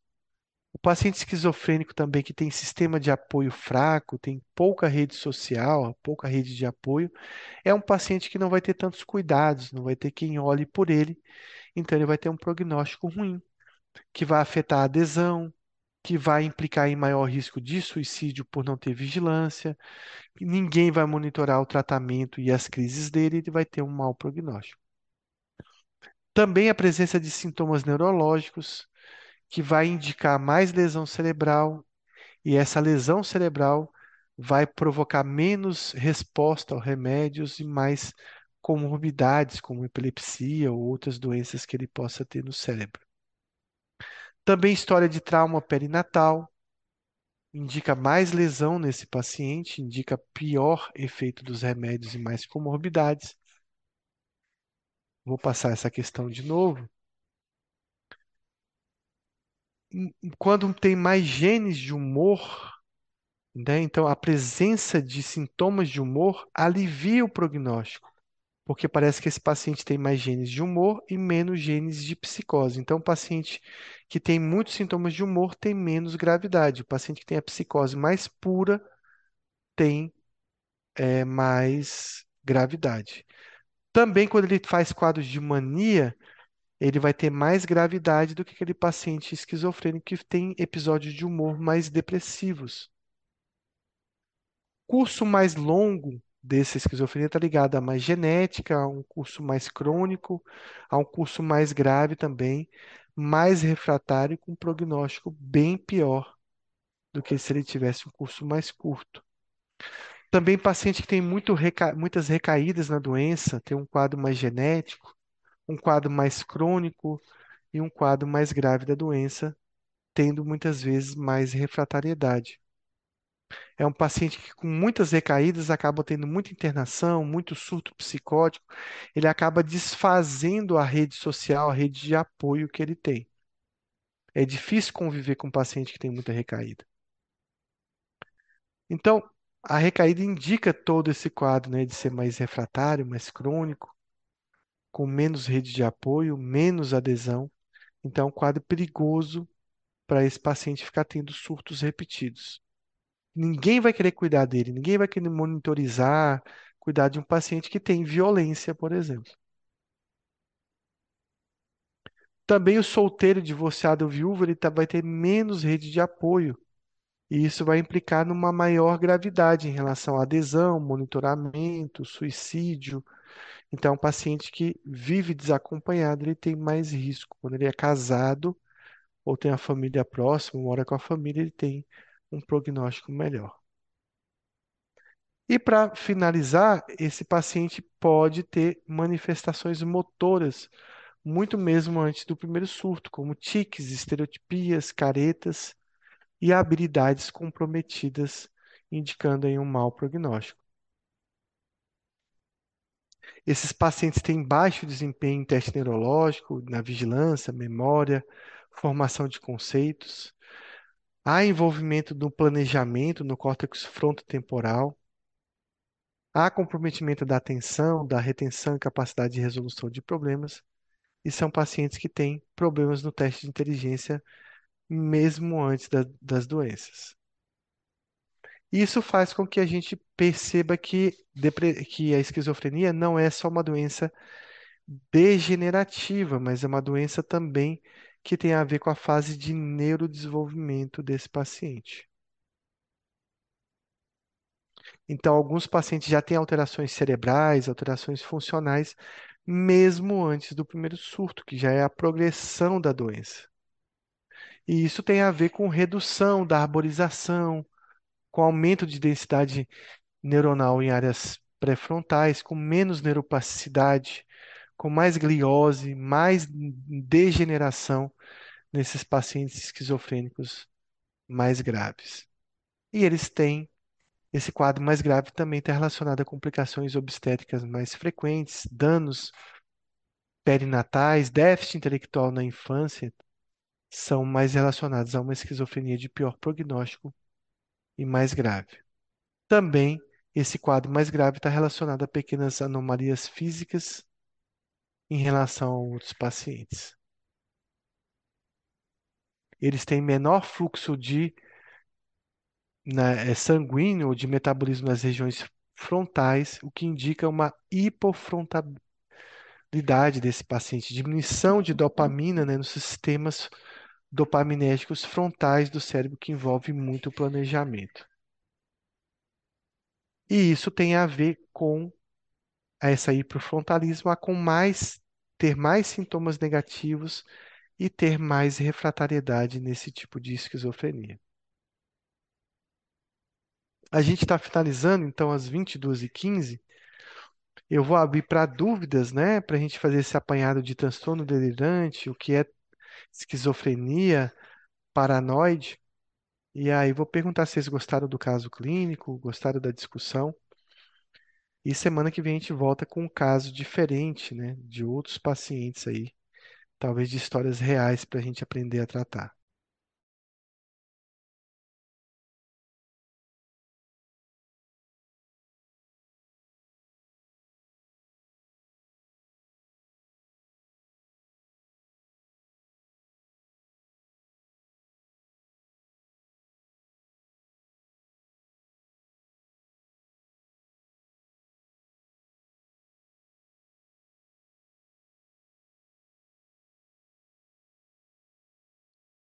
Então agradeço a todos que continuaram até o final, doutor Correia aí, Alana, Gustavo.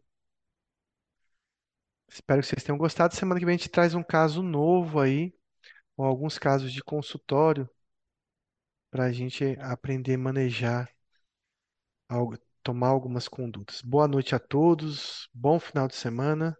Aguardem o próximo Prepsic. Espero que o aprendizado tenha sido bom. Boa noite, Janison. Aguardando aí você no Congresso Brasileiro aí para a gente você pagar um churrasco para todo mundo.